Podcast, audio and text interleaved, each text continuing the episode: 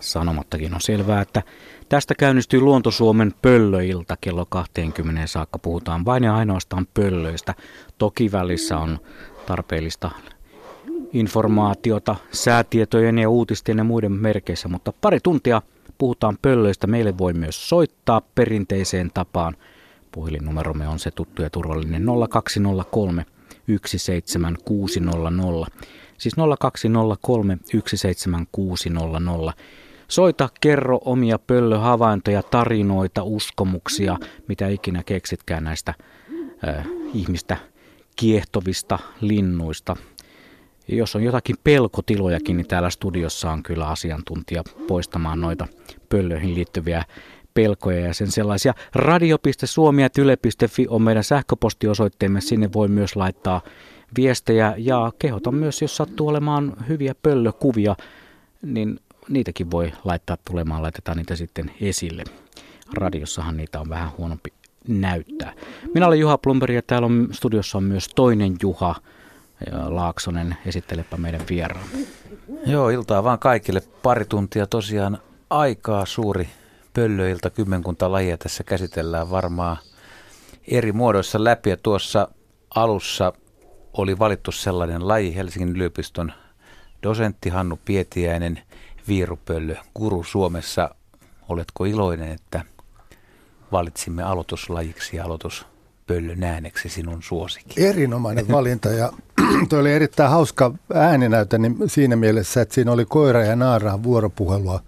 Koiras oli toi puhdas huhuilu ja sitten naaras toi vähän käskevämpi rähinä siellä taustalla. Olisikohan siinä peräti ollut semmoinen, että koiras on ollut tuomassa ruokaa ja ei ole toiminut sitten ihan naaraan toiveiden mukaisesti loppuun saakka, niin siitä on tullut pikkasen kommenttia.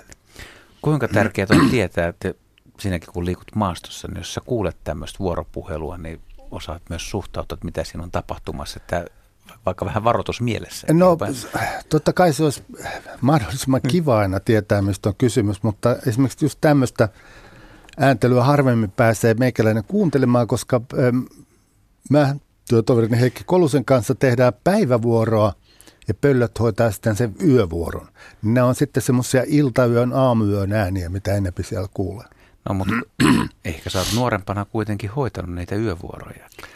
En ole Etkö? pöllöjen kanssa. Älä myönnä. Ei, onko näin? On. Mä, mä oon ollut aina vähän semmoinen kotieläjä siihen suhteen. No, eli, eli siis pitäisi olla yöeläjä ja pitkä ura, niin sitten voisi sanoa, että puhuu pöllöä myöskin. Että kyllä, ymmärtää. kyllä, kyllä. Joo. Ja istua siellä vähän kau- kauempana pöntöstä ja rauhassa kuunnella, mitä siellä oikein diskuteerataan. Hyvä homma. 020317600 on meidän puhelinnumeromme ja kaikki asiat meitä kiinnostavat, mitkä liittyvät pöllöihin ja vain ja ainoastaan pöllöihin. Sitten kun on niitä, niitä esimerkiksi kysymyksiä muurahaisista tai jostain muista eläimistä, niin niitä kysellään sitten jonain toisena keskiviikkona, kun on luontoillan aika. Eli huuhka ja lapinpöllö, viirupöllö, sarvipöllö, hiiripöllö, suopöllö, lehtopöllö, varpuspöllö, helmipöllö, jäiköhän joku tunturipöllö. Siinä hmm. niitä lajeja on, mitä kysellään. Siinä niitä lajeja. Meillä on ensimmäinen puhelinsoittaja jo langan päässä. Mennään puhelimitse Tampereen suuntaan. Tuomas, terve. Joo, terve. Joo, mulla olisi tämmöinen pöllyasia, että tuossa tota, pääsiäisenä, niin tuolla Pohjois-Karjalassa Kiteellä, niin kesäasunnolla, niin innostuin, että olisipas kiva laittaa elämän ensimmäinen pöllön pönttö. Sitten oli tällaisia aikaisempia havaintoja, että lehtopöllö on tämmöisessä vanhassa, tai ei kovin vanhassa, mutta noin 40 vuotta vanhassa koivikossa liidellyt ja vanhoja peltoaukioita, jotka nyt on vielä auki, niin siellä varmaan sitten myyriä metsästellyt. Ja no sitten puutarhasta noin 20-30 metriä, niin on vanha kiviraunio kasa, ja siinä, siinä vähän korkeammalla siis puita, ja ehkä siihen noin neljä metrin sitten laitoin oikein mittojen mukaan tehnyt, tehnyt pöntön, mutta sitten myöhemmin kävi ajattelemaan, että kun tarkastin, että milloin ne, milloin ne suurin piirtein ne poikaset sitten pyrkii sitä pöntöstä pois, että saattaa olla, että sitten jo kesäasukkaanakin itse, itse siellä on puutarhahoitotyötä tekemässä, ajamassa nurmikkoa sun muuta, niin onko se, onko se miten aggressiivinen laji, tai voiko siinä, onko siinä semmoista vaaraa, että se, että se pöllö, lehtopöllö, niin suojelisi niitä poikasia yli innokkaasti, että tuli mieleen, että pitäisikö mun se siirtää se pönttö sitten kuitenkin jonnekin niin kuin vielä syvemmälle siihen koivikkoon, ettei tulisi tämmöistä riskiä. Mitä, mitä mieltä olette? No, ehdottomasti suosittelen siirtämistä semmoisen, sanotaan noin parin sadan metrin päähän siitä pesästä. Sillä varmistetaan molempien asukkaiden tyytyväisyys ja lehtopöllö, vaikkei se nyt olekaan aivan aggressiivisemmasta päästä, niin kyllä se yksilöistä riippuen, niin saattaa silloin kun poikaset hyppää sieltä pöntöstä pois, niin saattaa silloin olla kovinkin vihanen. Ja arvaamattomasti tehdä iskun, iskun vaik- ja tiedetään, että esimerkiksi kuuluisa englantilainen luontokuvaaja Eric Hosking aikanaan niin menetti to- toisen silmänsä lehtopöllön hyökkäyksessä. Et siinä saattaa, saattaa käydä, käydä hullusti. Sitten mä vielä kysyn tästä pönttöhommasta, että muistetaan laittaa puruja sinne pöntön pohjalle. No senpä just unohdin, että muistin, että tähän pitää hoitaa jälkikäteen myös. Joo, no nythän se käy hyvin. Kato, kun siirrät sen pöntön, niin samalla laitat sitten semmoisen 10 senttiä sahan purua sinne pohjalle, niin sitten tänä keväänä ehkä lehtopöllö enää ennätä sinne pesiä, mutta sitten ensi keväänä saattaisi hyvinkin olla. Joo, niin mä arvelinkin, että saattaa olla vähän liian myöstä laittaa, että ehkä sitten... Mutta katsopa siellä voi pesiä talitiainen, vähän semmoinen suur, suureellisempi talitiainen oikein hyvin. Okei, okay. selvä juttu. Mutta tota, tämä on hyvä, hyvä, kun sain varmistuksen tässä, että ei ollut sitten tämä oma, oma tämmöinen pieni pelko turhaa, että vaihtot, vaihtot kertoisivat. Pieni turvaväli on, on Joo, kyllä, kyllä hyvä, kannattaa että... pitää ilman. Ja sitten siinä on nimenomaan vielä sitten se, että tota, lehtopöllö on vähän semmoinen säikympi laji, niin että ihminen ei tahto, tahattomasti, niin sanokseni, häiritse sitä pöllöä, jolloin se lähtee pöntöstä ja sitten munat saattaa kylmettyä tai jotain muuta. Se saa olla enempi rauhassa siellä parisadan metrin päässä. Kyllä, kyllä. No miten sitten, onko eri pöllöjen välillä, välillä, lajien välillä kilpailuja, että jos on kiinnostus vaikka jostain helmipöllöpön tai jostakin muusta, muusta, muusta pöllöpöntöstä, niin voiko se laittaa sitten johonkin No sen metikköön? Helmipöllönpöntö mä veisin jo sitten varmaan puolen kilometrin päähän siitä lehtopöllönpöntöstä. Että helmipöllökin on sen verran, äh, varsinaisesti kyllähän kyllä ne tietysti samaa ravintoa syö, mutta mä en usko, että siitä ravinnosta sinällänsä niiden välillä hirveästi kilpailua tulee. Mutta siinä on sitten se, että kun se helmipöllön pesä sijaitsee kauempana siellä siitä lehtopöllöstä, niin me pienennetään todennäköisyyttä, että ne helmipöllön poikaset joutuisi sen helmi, äh, lehtopöllön saaliiksi. Joo, selvä Et se, pöllöllä on semmoinen tapa, että että ne, ne syö to, toinen toisiaan, isompi syö aina sitä pienempää ja ihan sinne hu, huuhkajasta sinne varmuuspöllön saakka niin kulkee semmoinen hierarkkinen ketju. Ja siis poikasilla on suurin vaara joutua Nimenomaan, nimenomaan sen takia, koska ne ei osaa vielä oikein, oikein kunnolla lentää. Ne kerjää, ne on kuin semmoisia äänimajakoita siellä metsässä. Ne kerjää itselleen ruokaa ja silloin paitsi se ruokaa tuova helmipöllö, niin senhän kuulee myös saalistava lehtopöllökoiras sitten. Joo, selvä juttu, niin ei tule sitten liikaa kilpailua heidänkään välille. Sitten. Nimenomaan Mutta, näin. Joo. Hienoa, kiitoksia. No ei, mulla ei tänne enempää ollut ja kiitos paljon vierasta. Kiitoksia Tuomas Tampereelta ja lisää soittoja saa pistää tulemaan 0203 17600. Tämä kun ihmiset tekee näitä pönttöjä ja laittaa sen purut pohjalle, niin siis mitä se, miten se eroaa esimerkiksi luonnonkolosta, että onko siellä vaikka palokärjen tekemässä kolossa, niin jo ensimmäisenä vuonna, niin onko siellä niin kuin jo, jonkunnäköistä purua tai sälettä, että jos sä vertaat sitä tämmöiseen, kun sä rakennat pöntön, että, että mihin sä ajat vähän takaa, että siis sinne haluaa kuopia ilmeisesti Kyllä, Jo. kyllä, kyllä, kyllä. No palokäden kolosta mä en suoraan sanottuna tiedä, mutta mä arvelisin, että se on pohjaltaan pikkainen, se, pikkasen semmoinen kovera, joten ne munat asettuu sinne mukavasti, että ne ei kuleksi ympäri reunoja siinä. Ja sitten kun naaraskin ehkä syö siellä ja oksentaa oksennuspalon sinne, niin siitä pikkuhiljaa tulee sitten semmoista pehmikettä. Ja ennen kaikkea luonnonolosuhteissa, kun ne pöllöt itse ei putsaa niitä kolojensa, paitsi varpuspöllö sitä hieman tekee, aika paljonkin itse asiassa, niin sinne kertyy sitten niitä poikasten saalisjäämiä vuosien mittaan, joista tulee sitten tämmöinen niin sanotusti purukerros. Ja sen kuopimisen tarkoitus ehkä osaltaan on nimenomaan siinä, että keväällä kun ne kuopii sitä, niin se kuivattaa myös sitä pohjamateriaalia, että sinne on sitten mukavampi munia niitä munia, eikä niiden munien lämpö hukkaannut sinne sen veden haiduttamiseen.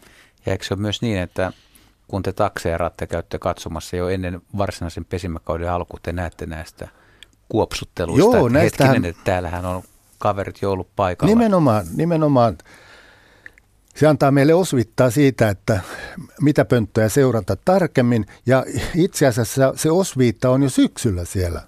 Viirupöllöillä on nimittäin tapana, että ne kuoputtelee niitä pönttöjä siinä vaiheessa, kun poika, sen vuoden poikaset on, tai sanotaanko, anteeksi, vuoden poikaset on laukastu pihalle sieltä kotireviriltä, niin sitten ne uudistaa tätä parisidettä ja ne kuoputtelee syksyllä jo niitä pesäpönttöjä ja siitä me saadaan niin hyvää tietoa siitä, mitä keväällä on odotettavissa.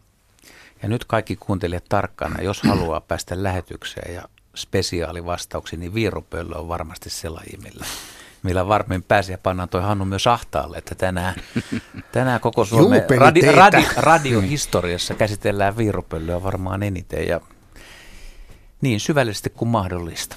Hmm. Miten sitten täältä tulee kysymys, että pesikö tör- tornipöllö Suomessa, vai onko yleensäkään maassamme edes nähty? Tornipöllö on nähty muistaakseni pari, tai nähty ja nähty, ainakin kertoja. raatoja on nähty pari kertaa. Et ne on, toinen muistaakseni tullut jonkun laivan kyydissä ja toinen sitten vähän vanhempi. Tornipöllö yleensä, tänne jos se joutuu, niin se tuppaa kuolla. Se ei pesi meillä. Lähimmät taitaa pesiä Virossa ja sitten Etelä-Ruotsissa on myös ollut tornipöllöpopulaatio, mutta siitä mä en tiedä, kuoliko se jo sukupuuttoon. Mm. Taitaa olla Viro ja Ruotsin, Ruotsin kannat jo Menneet. menneitä nekin. Että Eikö tämä tornipöllö ollut se Harry Potterista kovasti suosittu ja sittenhän niitä otettiin lemmikkieläimiksi. se on, se on tunturipöllö. Tunturipöllö. Tunturipöllö, Oo, valkoinen on. suuri Ei, eikö se semmoinen pieni pöllö? Siinähän oli semmoinen pienikin pöllö. On no, siinä kato- tornipöllöäkin lennellyt. Ja Joo, niin kuin sanoit, niin niitä otettiin, niin siitä tuli oikein riesa näistä potterpöllöistä, että lapset kinus, että pöllö meille. Sitten otettiin pöllöpoikasia kenties koteihin ja huomattiin, että eihän ne ole sisäsiistejä ollenkaan ja sitten ne laukastiin pihalle ja niin poispäin. Ja tätä, tämä, tämä on kyllä nyt hyvä aihe ottaa saman tien esiin, siis tämä pöllöjen omituinen inhimillisyys ja sympaattisuus ja mystisyys. Siis, siis onko toista linturyhmää, joka tavallaan vetoaisi ihmisiin yhtä paljon? Pöllöthän on kiehtonut aina. No nyt panit aika pahan, mutta tota, riippuu tietysti ihmisryhmästä. Pöllöthän on eri kulttuureissa niin esiintynyt hyvin laajalti ja eurooppalaisessa kulttuurissahan ne tulee jo ihan tuolta kreikkalaisilta saakka. Keskiajalla niitä oli paljon kirkkojen näissä lasiikkunoissa ja ties vaikka missä. Nimenomaan siitä, kun heillä, heillä niillä on nämä silmät tässä ikään kuin samassa tasossa, siitä tulee vähän tämmöinen meille ihmisille tutumpi katse. Ja mm. ajateltu sitten, että ne on jonkinlaisia viisa- viisauden lähteitä ja kun ne siinä istuu ja pohtii asioita, niin epäilemättä se jonkinlaista viisautta ihmisissä arveluttaa, että sieltä löytyisi. Mm, sitten taas toisaalta sanotaan, että joku on kuin pöllö, kun kerrotaan Niinpä. vähän, vähän niin kuin negatiivisessa sävyssä. Että älä, ole kuin, älä ole noin pöllö. Tai pöllämystynyt. Niin. Niin. Mutta ei, ei suorastaan ihan hölmö, vaan vähän hömelö. Niin. Se on, Niin. niin. se on vähän Se on- hellittelynimi Joo, myöskin. en- en vitsi sanoa, että ajattelin juuri sinua, mutta Sinä tarhapöllö. niin. Joo, no se tulee. Joo, se- Otetaan äh, Salon suunnasta An, Anita mukaan lähetykseen. Tervehdys. Terve, terve. Nyt jos sä haluat pistää sitten Hannun tiukille. No ei, mulla ei ole mitään tiukkaa sinänsä, mutta että havaintona, havaintona, että muutin tänne Teijolle tässä puolitoista vuotta sitten, että siitä eteenpäin mulla itsellä ei ole sieltä Tampereelta siitä meidän viirupöllöstämme muuta kuin kuulopuhehavaintoja. Mutta tuota laitettiin, kun huomattiin, että siinä pöllöjä on, niin, niin tuota, ja todettiin, että yksi semmoinen oli lentänyt avomuuntajaan ja, ja tuota, tippunut ja mä sen toimitin sitten sen renkaan siitä jalasta. Sitten tunnistettavaksi se oli joku, mikä on semmoinen kuin pönttöpoikainen tai joku sellainen, kun oli tämmöinen vuoden vanha nuorikko, mikä oli tipahtanut, joka oli kihmiössä rengastettu. Ja me tuota tuumattiin, että pannaanpa itsellekin sitten pöllönpönttö ja silloinhan me ei tiedetty, että sitä ei saa ihan kovin lähelle taloa laittaa. No, se tuli ehkä noin 50 metrin päähän siihen ja tosi iso. Mun veljeni teki oikein jättipönttö sinne ja nehän otti se heti siitä niin kuin asuttavakseen ja, ja siinä oli var, joka vuosi siinä ollut, mutta tämä ainakin sitten, olisiko siitä nyt kolme vuotta, niin siellä niin pöllönpoikaset keikkuu sitten männyoksilla ihan siinä talon takana ja ei meillä hyvässä yhteistyössä sitten asusteltiin siinä ja mä nyt kun olen eläystävä, niin mä tykkäsin aina keskustella sitten tämän viirupöllöporukan kanssa, että mä siellä huhuilin ja sattui sitten kerran, no siitä on se noin kolmisen vuotta vissiin, kun mä tulin ja istuin siinä meidän rappusilla. Oli oikein raskas päivä ja totesin, että huh huh. Ja mettästä kuuluu huh huh. Kyllä rupesi naurattamaan, että ihan niin kuin olisi niin kuin vastannut samalla lailla.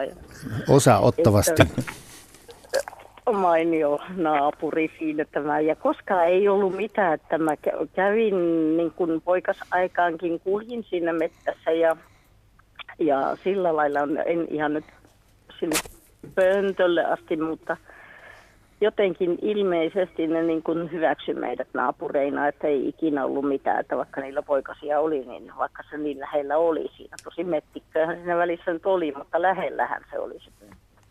Ja siinä on varmaan käynyt hyvin siinä mielessä, että tosiaan ne poikaset on ollut selvästi erillään siitä, mistä sinä siellä kules, kuleskelit. Että Joo, se... ei me sinne tungettu silloin, kun me nähtiin, että niitä siellä on. Ja, ja, ja sillä lailla tiedettiin, että se rauha täytyy niille antaa, mutta, mutta tuota, ei mitään semmoista, että se polku, missä mä koiriakin ulkoilutin, niin se meni suht läheltä mm. sitä pöllön pönttöä, mutta ei, sieltä, ei siellä kukaan koskaan mitään, että päinvastoin. Ne varmaan pöl... keskustella. Pöllö varmaan tulkinut se homman sillä tavalla, että katsonut, että sä oot kuleskellut siinä polulla omissa asioissa, se pöllö on varmaan tarkkaillut sua ja tullut siihen johtopäätökseen, että sulla ei ole havaintoa poikasista tai jotain sellaista ja antanut, niin mennä, antanut mennä, koska se on pöllön edun mukaista myös, että ei pöllöä itseänsä tai hänen poikasensa ei huomata. Niin, niin joo. Ja sitten, että mulla oli, niin kuin, koirat oli mukana kyllä, mutta että kun niitäkään ei kiinnostanut, että se oli niin mm. katsoa, että tuo oma laumansa, joka menee tuolla. Että rauhassa saatiin kyllä siinä kulkea ja kuulin ihan tässä hiljattain, niin entiset naapurit soitti ja sanovat, että siinä on viirupöllö heidän lähellä koivussa ollut aamuhämärissä, niin mä sanoin, että varmaan on saalistelemassa siellä pesueelleen ruokaa, että ja ne sanoi, että kyllä siellä on taas elämää siellä pöntöllä. Siitä, siitä tuli sitten semmoinen kysymys mieleen, että me ei silloin, kun siinä asuttiin, niin ymmärretty sitä, että pitäisikö niitä rengastuttaa, niitä pöllönpoikasia. Mutta pitäisikö niitä yrittää saada rengastetuksi? No ei välttämättä pitäisi, mutta olisi se hyödyllistä, että jos siellä on joku paikallinen lintuhenkilö, niin häneltä voi kysyä kysyä neuvoa. Sama lintutieteellinen yhdistys siellä on niin. aika aktiivinen. No siinä ottaa sinne päin yhteyttä ja, ja kertoo hyvissä ajoin, ajoin tämän asian, niin varmaan joku paikallinen rengastaja mielellään tulee rengastaa poikaset. Niin, että nyt mä ainakin tiedän, että siellä on on varmaankin juuri parhaillaan sitten poikasia. Eikö se näihin aikoihin? No ei ole vielä, nyt on munia. Ne on, Aha. ne on munineet, sanotaan, jos on aikaisia, niin tuossa maaliskuun puolivälin 20 päivän tiedolla on munita alkanut ja sitten on pesyä saatu näinä päivinä valmiiksi. Ja voi olla neljä, viisi munaa hyvässä säkässä, on hyvällä säkällä, hyvällä onnella tarkoitin. Mm-hmm. Ja sitten niin, tota, ne, no. kuori, ne kuoriutuu tuossa pikkasen vapun jälkeen ja ne poikaset on sitten rengastettavissa, sanoisin tuosta toukokuun puolivälistä toukokuun loppuun saakka suurin piirtein. Se toukokuun puoliväli voisi olla semmoinen otollinen kohta, jolloin tilata se rengasta ja sinne paikalle. Joo, justiin. No joo, no se selittää, kun mä oon luullut tai kuullut tai ymmärtänyt väärin, että, että tota, ne on hirveän varhain, kun pöllönpoikaset syntyy ja kun niitä silloin siellä oksilla katteltiin len, lentelevän, niin ihmettelin mielessäni vaan sitä, että kuinka ihmeen kauan ne oikein on siinä niin kuin ympärillä, että kuinka pitkään emo niitä hoitelee tai emot, vanhemmat.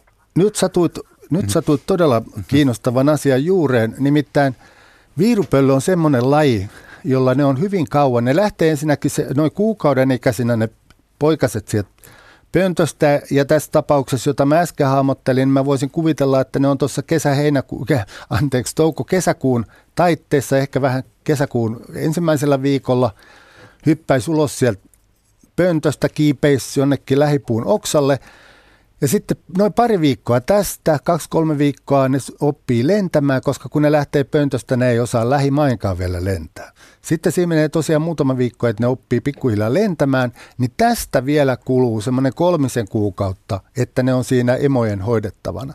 Että se pöllön, sanoisiko ammatin, ammatin harjoittamisen oppiminen, se kestää hyvin kauan.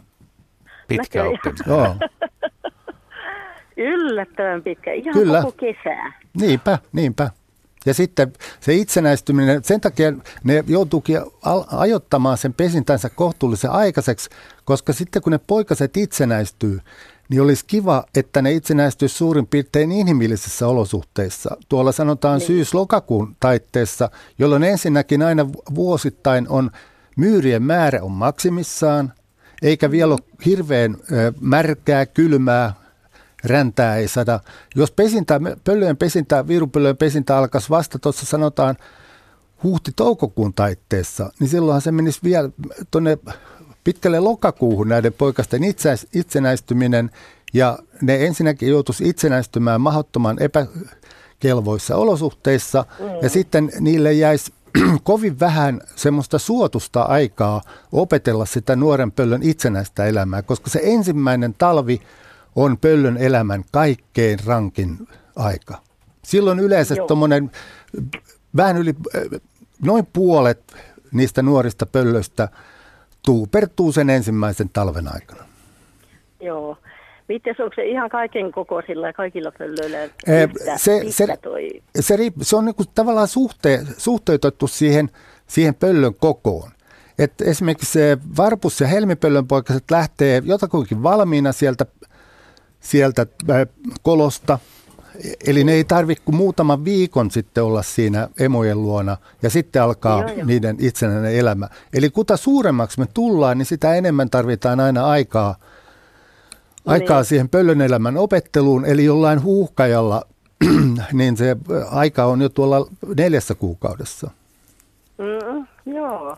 Eli siis se aika, kun ne on... täyttä työtä sitten näille emoille tai vanhemmille. Sanopas muuta, sanopas muuta. siinä on aika monen... löytyä ruokaa. Kyllä, kyllä. Kaikilla on kova työ ja kaikille, kaiken, kaikkien lajien poikasille se ensimmäinen syksy ja ensimmäinen mm. talvi on haastava ja vaikea. Niin. niin. Kiitokset soitosta. Hyviä Kiitos. kysymyksiä. Kiitoksia Anja. Se tuli puhelu Salosta ja tuonne juuri pistin tuonne Facebookiin kuvan se on tullut Helsingin Metsälästä viime syksynä kuvattu huuhkaja roskapöntön päällä. Aika komea on otus. Tässä oli hauska, hauska tästä mm. keskustelusta Pöllön kanssa. Mä muistan, itse vedin semmoista rundia, että mä päivittäin kävin mittailemassa noita pöllöpoikasten mm. kasvua ja sitten oli yksi semmoinen viirupöllöpesä, että mä menin sinne ja aina huutelin pöllö, pöllö, pöllö, pöllö. Niin se aina napsutti jossain se naarasta. Mä tein se, aha, se on tossa ja sitten osasin kiivetä oikealta puolelta puuta tai jotain muuta. No sitten kerran mä taas huutelin siellä pöllö, pöllö, pöllö ja yhtäkkiä hirveä isku takaraivoon. Ja minä tunnustelen, että pikkasen verta tuli, mutta hyvä, että itkemään ruvennut siinä, kun ikään kuin meidän keskinäinen luottamus oli romuttunut tällä tavalla. Ja tämän tarinan opetus on se, että minä ainakaan en uskalla luottaa niihin pöllöihin että ne ei täydellisesti, että ne on aina saattaa yllättää, miss, melkein missä tilanteessa hyvänsä. Täällä on kysyttykin tätä, tätä aggressiivisuus tietysti kiinnostaa ihmisiä ja tietynlainen epävarmuus, vaikka, vaikka he tykkää pöllöistä, että tota, no tämä menee vähän sun piinapenkkiinkin, sun täytyy tuntea noin viirupöllöt niin hyvin, että kuinka paljon niissä on myös persoonallisia eroja, että, että toiset on luontaisestikin käsiä, toiset voi olla vaikka et luottaisi siihen laukkeeseen kaverin, että ne yksinkertaisesti on erilaisia. Ne on nimenomaan erilaisia. Se on meidän ryhmän tutkimuksissa saatu selville. Ja sillä erilaisuudella on vielä aika jännittävä kytkentä siihen, mitä ne saa elämässään aikaiseksi, että nämä aggressiivisemmasta päästä olevat naaraat, ne saa en, elämässään enemmän jälkeläisiä kuin nämä laukeammasta päästä olevat naaraat. Ja ne erot on tosiaan sellaisia, että kun sama, samojen lintujen kanssa pelaa vuodesta toiseen, niin kyllä ne oppii, oppii erottamaan. Sama, tietyt naaraat on erittäin hyökkääviä vuodesta toiseen, ehkä vähän säätää sitä hyökkäävyyttä sen mukaan, kuinka paljon on sapuskaa. Ja toiset naaraat on taas semmoisia, että ne kiertelee vähän siellä niin kuin pöntön ympäristössä, mutta ei uskalla hyökätä. Onko tämä näin yksinkertainen tämä lauhkea ja aggressiivisuus? Ei, siinä on kaikki, se on, joo, se on jatkumo. Kyllä, kyllä, mutta mä ajattelin, että jos on lauhkea, niin eikö pysty puolustamaan vai, vai mihin se perustuu, että lauhkea No se, se ei, no laukea, laukea on ehkä väärä, väärä, se on ihmisen näkökulmasta. Sehän voi olla ihan hyvin niin, että ne on fiksu, fiksuja ja ne katsoo, että ihminen on liian iso heidän hyökättäväkseen. Jos siellä olisi kettu vaanimassa poikasta, niin se saattaisi hyvinkin hyökätä sen niskaan. Täällä muuten tulee yksi viesti myös tähän, tähän hyökkäilyyn. Jots, Jokchu kirjoittaa näin, että noin kymmenen vuotta sitten pyöräillessäni yöllä kotia vanhaa metsätietä pitkin. Huuhkaja yritti ottaa kiinni olkapäästäni. Kaaduin säikähtäessäni, jolloin huuhkaja päästi irti. Eli on aika kovia kavereita. Täällä on vielä yksi, ennen kuin otetaan seuraava puhelu, on, on tämä, tämä vaaratilanne se, että pitääkö se siis paikkansa, että, että jos viirupöllö iskee, jos sä vahingossa eksyt pesälle, niin iskeekö se päähän ihmistä? Että on, on, onko ihmisen silmät tai pää joku mikä sitä... Se on nimenomaan ykkösmaali, mihinkä ne, mihinkä ne tähtää, koska pää on sellainen, että jos siinä sattuu osumaan just sopivasti, niin se on kertalaakista tilanne hoidettu. Jos menee silmä tai ai, tulee ai, ai, verta korvasta tai jotain muuta, niin se on se kaikkein tehokkain tapa, tapa pöllön niin kuin pelastaa ne poikaset. Et se on aina se ykkösmaali. Ja sitten se on jännä, jännä vielä semmoinen, että et me kun ollaan noiden äh, kanssa aika paljon pelattu, niin silloin kun on, ollaan sellaisella pesällä, missä esimerkiksi naaras on ulkona, niin sitä kun killittää jatkuvasti silmiin niin sanokseni, pitää katsekontaktia, tilanne on hallussa kohtuullisen hyvin. Mutta heti kun kääntää katseen siitä, se on jo lähestymislennossa ja hyökkäämässä. Eli älä käännä selkeä. Ei, ei mm. kannata, ei kannata. Ja jos kääntää selän, niin sitten alkaa juosta aika kovaa poispäin. Tässä kohtaa voisi sanoa vähän niin kuin toi Anita, että huh huh. Nyt yhdistetään Inarin suuntaan. Siellä on Martti, terve. No terve, terve. Mitäs Mara? No mitä tässä katso kuumet, minä vähän pudota hanget. On ollut muutama päivä aika lauhaa, mutta täällä on lunta yleisesti ottaen ollut ihan sairaan paljon. Me ollaan tässä puoli tuntia pohdittu vähän viirupöllöelämää, mutta nyt ajateltiin ottaa semmoinen – pieni jakso tässä, missä kerrottaisiin vähän Pohjois-Suomen pöllötilanteesta, että kannustatko sillä suunnalla ihmisiä pöllöretkelle, eli onko pöllöjä? Joo, kyllä tänäkin vuonna pöllöretkille kannattaa mennä, vaikka täällä ei ole oikein semmoista pöllökuuntelutraditiota koskaan ollut, että osittain johtuu varmaan, että kannat on kuitenkin sen verran harvoja, että se ei ole ollut niin kuulunut edes tähän lintuharrastukseen. Sillä lailla kuin etelämpänä etelämpänä. Tämä on aika erikoinen nyt tämä tilanne, kun mä tuossa just vähän mietiskin, että mikä tässä nyt oikein on, että koska tässä myyrä, romahtamisesta on niin kovasti puhuttu ja mä on pannut vähän hanttia, ettei välttämättä koko Lapissa romahda, ei ainakaan Itä-Laajalla. Ja sitten tämä on, mietin just, että itse asiassa tämä talvi lajien, siis lajikirjon suhteen on erittäin poikkeuksellinen, koska täällä on, täällä on siis tällä hetkellä, helmipöllöt huutaa, hiilipöllöt huutaa, joka vähän kuuluu asiaan. Mutta sitten täällä on sellaisia lajejakin nähty, jotka, joita ei oikeastaan niin kuin täällä pitäisi olla.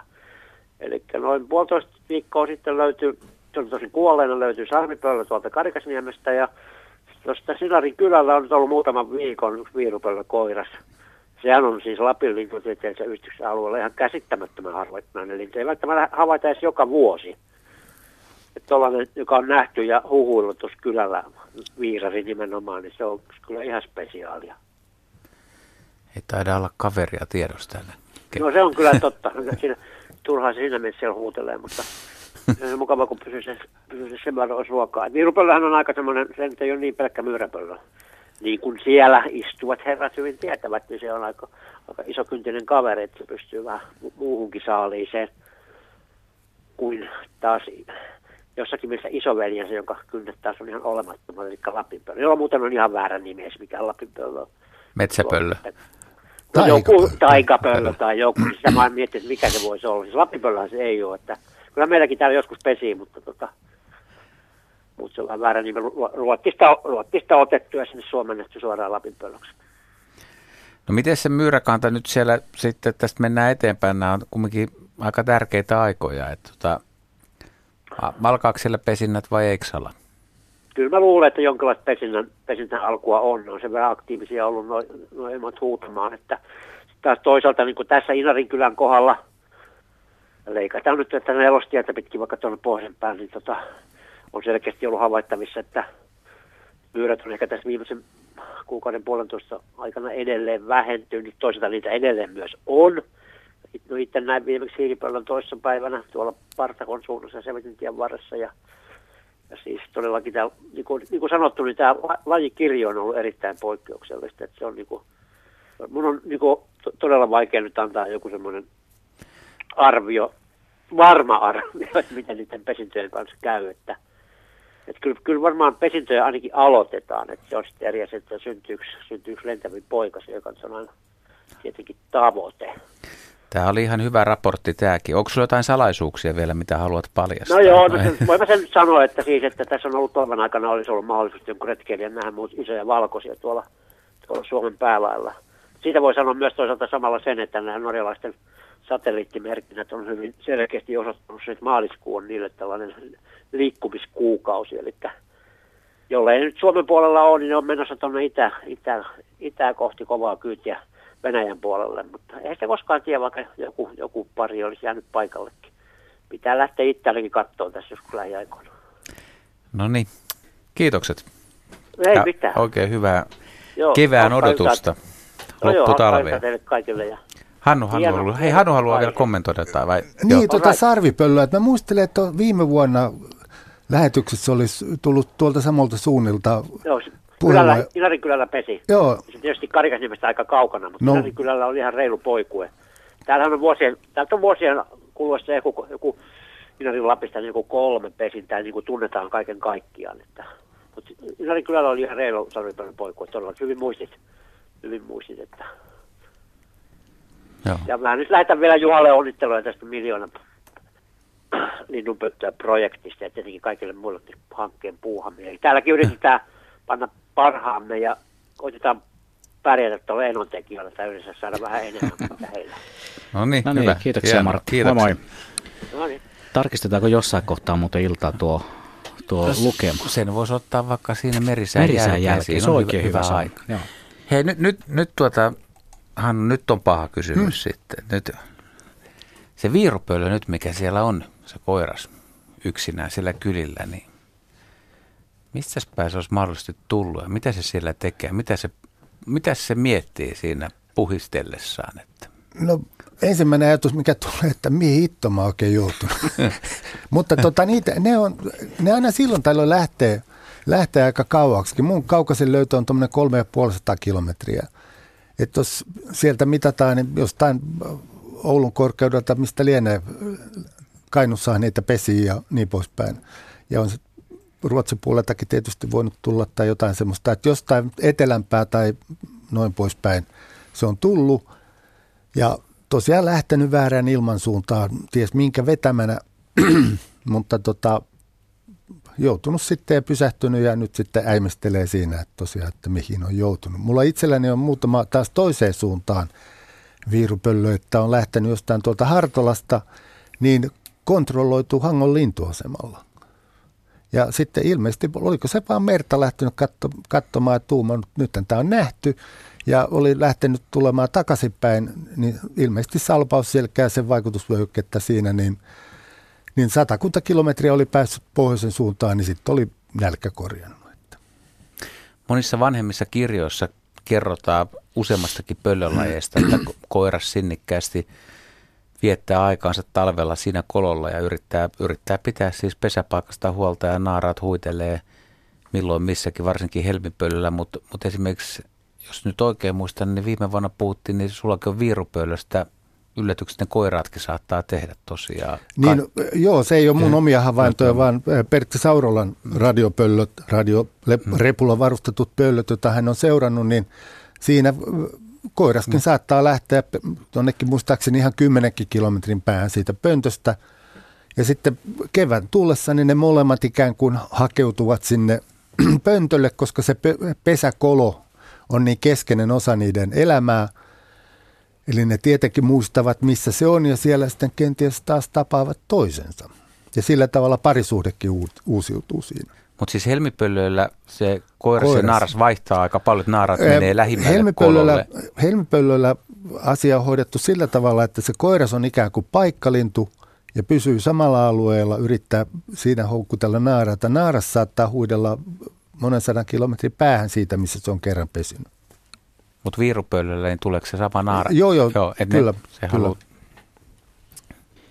Joo, meidän puhelinnumeromme on 020317600. Siihen numeron on soittanut myös Martti Lohjalta. Terve. Tai ainakin paranemaan päin. Joo, nimenomaan. Mitäs läksit? Minä tuota, olisin meillä tuossa kilometrin päässä Kallion kielekkeellä pesi huuhka ja onko se ihan normaalia, että se sitten ihan asutuksen kesku, keskuudessa, minä useamman kerran näin, kun se tuossa pellolla jänistä jahtasi, mutta jänis oli niin paljon nopea ja viksu, että se juoksi tuonne lepikkoon ja pöllö joutui nouseen ylös. Kyllä mä sanoisin... tuota, niin sitten, se, sitten se yhtenä iltana, iltana ajo kissaa, kissaa tässä ja melkein sai sen kiinni, mutta kissa onneksi juoksi sitten mattotelineen alta ja uhka ja siitäkin meni, nousi männyn latvaan tässä pihassa ja onko se normaalia, että ne, vai onko se sitten ihan niin kuin ruoan puutteen takia, että ne menee missä hyvään? Kyllä mä sanoisin, että toi on, toi on tota, tämmöistä kulttuurihuhkajien ihan normaalia käyttäytymistä, että tuommoinen kilometri on niille varmaan ihan asiallinen – varoetäisyys siitä ihmisestä, että missä voi pesiä. Ja sitten ne on oppineet sen, että ihmisasutuksen ympärillä on kaikenlaista syötävää, on näitä kissoja, on niitä jänös, jänösiä ja ties mitä pienempää vielä, niin kyllä mä pitäisin tätä ihan normaali, normi, normihuhkajan käyttäytymisenä. Joo, siinä kävi vaan hirveän huonosti sille pöllö- tai huhkajan pariskunnalle. Tuosta kulkee sähkö linja ihan, ihan tuota aika läheltä ja sitä niiden pesää. Ja toinen niistä huhkajista niin löytyi sieltä sähkölinjan alta pahasti palanneena ja sen jälkeen ei ole huhkajia näkynyt eikä kuulunut.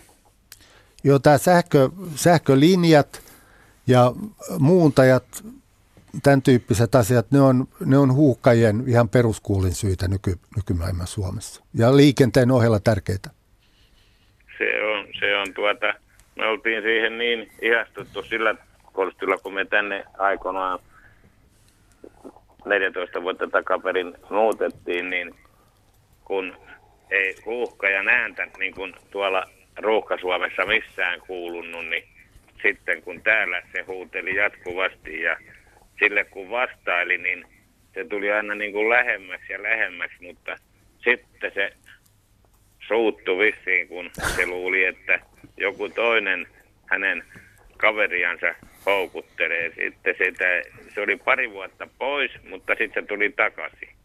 Just ne, okei, niin saattaa olla jopa sellaista, että on saattanut katsoa, että nyt tällä kulmalla reviiriä on, voi tosiaan olla kilpailua ja mennyt oma reviirinsä kenties toiseen laitaan sitten pesimään, että vähän katsonut, rauhoittanut tilannetta siinä mielessä.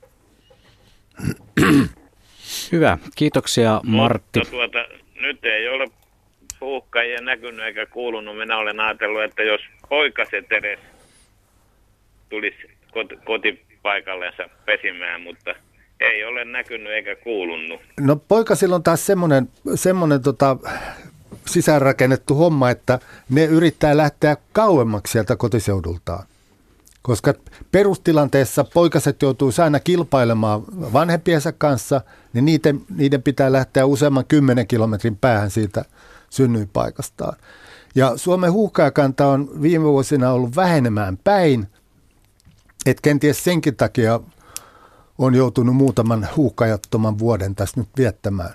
Toivottavasti se paikka on mitä ilmeisesti, ilmeisimmin hyvä, koska siellä on pesinyt onnistuneesti. Eli toivottavasti lähivuosina nyt sitten taas tärppäisi uudemman kerran. Hienoa. Kiitoksia tosiaan Martti Soitusta ja mukavaa illan jatkoa sinne Lohjan suuntaan. Tuossa oli hieno tuo sana kulttuurihuuhkaja. Helsingissä asuneet pöllöt ristittiin silloin aikoinaan cityhuuhkajiksi, mutta mä tykkään ennen, paljon enemmän tuosta kulttuurihuuhkaja sanasta. Se tosin tuo jotain muitakin mieleyhtymiä, mutta ei siitä sen enempää. Tämä on pöllöiltä. Se voisi vähän kyllä huuhkajan huutua tässä. Saataisiin vähän päästä tunnella. Laitettaisiko? No laita, laita. Siinähän se.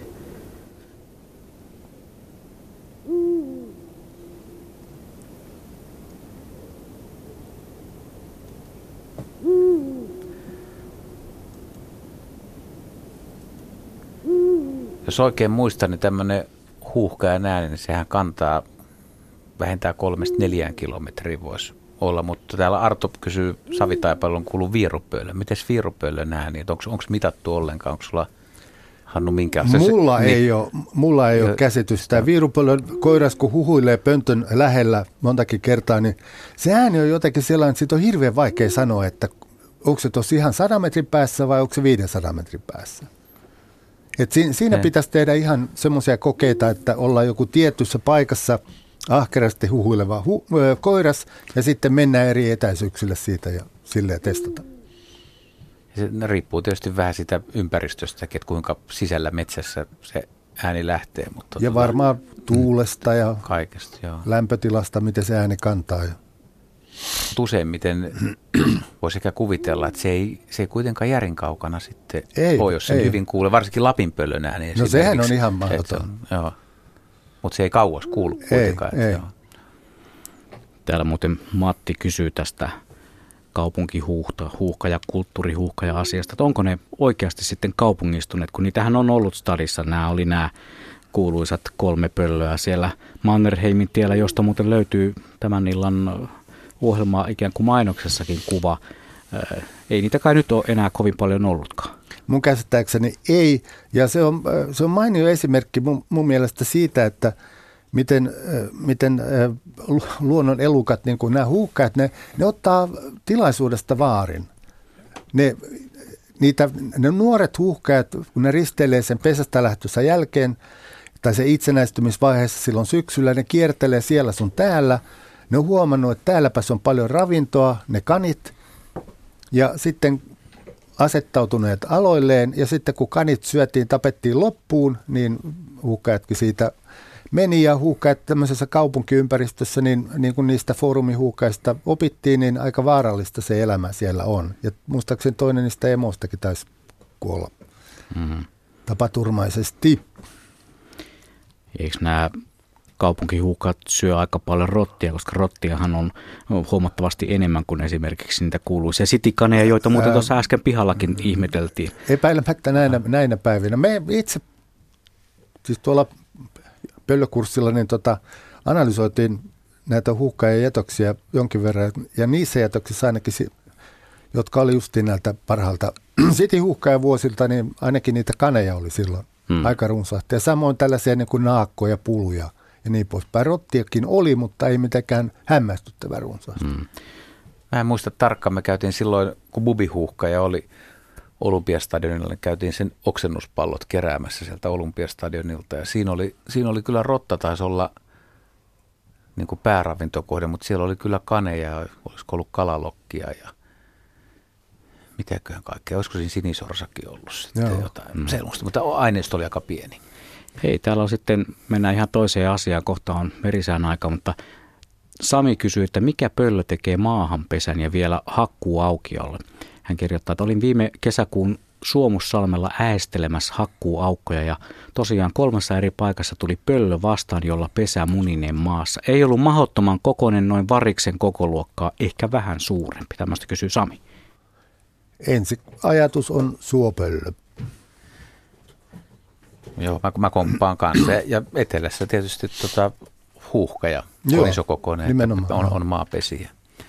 Tässä on siis kaksi minuuttia aikaa. Mulla olisi ollut Hannulle aikamoinen. Mä annan, jätetäänkin se, kun se on semmoinen mielikuva maailma. Sä ehdit kahdessa minuutissa siihen vastata ja pannaan toi, mutta, mutta, mutta joo, suurin osa siis pöllöistä mä voidaan käsittää tässä pari minuuttia sitä maapesijöitä, on, on, on pönttöpesijöitä, kolopesijöitä, sitten on myös risupesijöitä tai tämmöisiä. Joo, jotka... sarvipöllö on hyvä esimerkki Joo. risupesijästä. Ja samoin sitten tota, pohjoisempana hiiripöllö pesii risupesissä ja etelämpänä täällä siis toi viirupöllö voi pesiä kanahaukan, hiirihaukan pesissä, mutta siinä on se ongelma, että kun se kuopii sitä pesää, niin se ennen pitkään tulee menee läpi, läpi siitä. siitä joo. Mutta otta, ottaako se sen risupesen sen takia, että ei ole kunnon kolopesää? Nimenomaan Pel- näin. Joo. Nimenomaan näin. Vai vaikka periaatteessa niin joillain paikoilla kuulemma jo pönttöjä on aika lailla? Vai, vai onko? On, onko, onko Paikoit, koloja? Paikoitella, mutta luonnonkoloja ei oikeastaan joo. enää ole.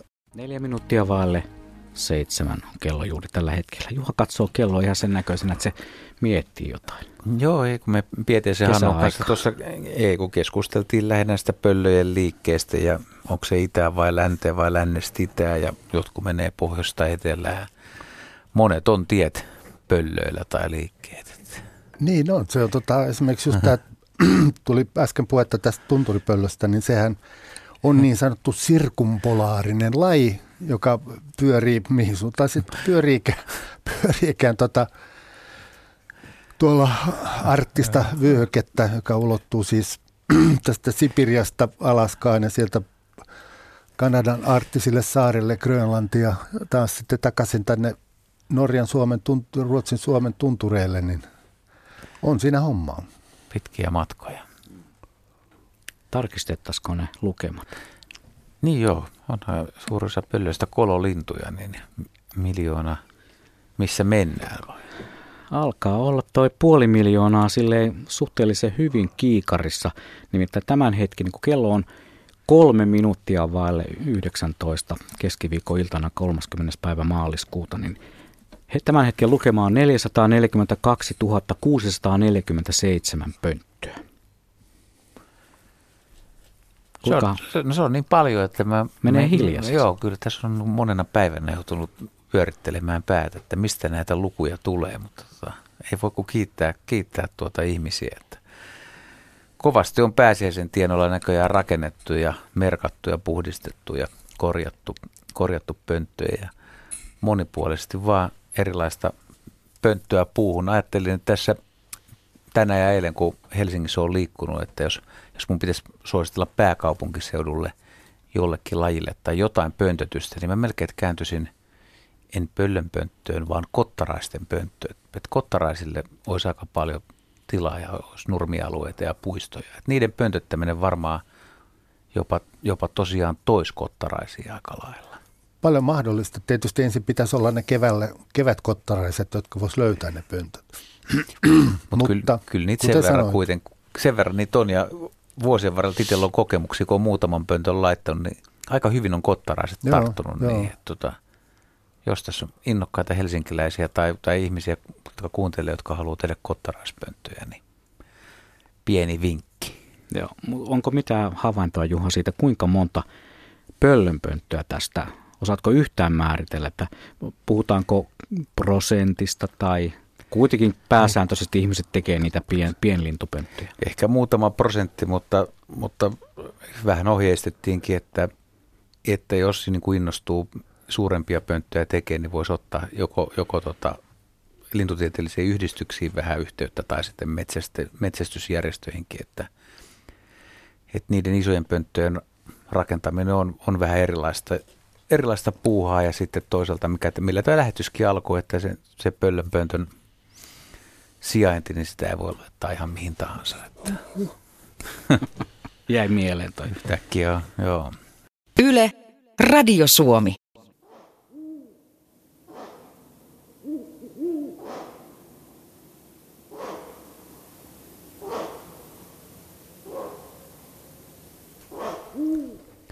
Luontosuomen pöllöiltä jatkaa Virro Pöllön puhinalla. Studiossa kaksi Juhaa, Plumberia ja Laaksonen ja vieraana Helsingin yliopiston dosentti Hannu Pietiäinen. Tämä on siis Pöllöilta ja nyt pannaan heti taas viirupöllöasiaa maailmalle. Tämä on sekä kuvitteellinen että todellinen tilanne. Hannu kertoo tämän. Siis viirupöllö nuoriso, sanoisinko 2-3-vuotias sukukypsä nuoriso, koiras ja naaras tapaa toisensa. Mitäs, mitä, mitä tapahtuu, kun reviiri tai perhe perustetaan? Luot, luot tämmöinen joku eteläsuomalainen ympäristö ja kolo, että miten se alkaa, miten se yhteinen elämä alkaa? Paha, mutta mä voisin hyvin kuvitella, että se alkaa jo syksyllä. Niin, niillä on ollut siinä sen itse, itsenäistymisvaiheen aikana molemmilla hyvää, hyvää aikaa katsella maailmaa, löytää paikkansa maailmassa. Ja ne on molemmat panneet merkille tämän hienon etelä-savolaisen, pohjois-hämäläisen Heinolan seudulla mahdollisesti sijaitsevan entisen kaskimetsän, jossa on koivuvaltainen, siellä täällä mänty ja muutama kuusi, jossa on sitten hieno pönttö – ripustettu sinne odottamaan pöllöjä. Ja mole, molemmat kenties omaa tahtinsa mahdollisesti koiras vähän aikaisemmin löytänyt sen paikan, todennut pöntön hyväksi ja todennut koepyynneillä, että ruokaakin on saatavissa.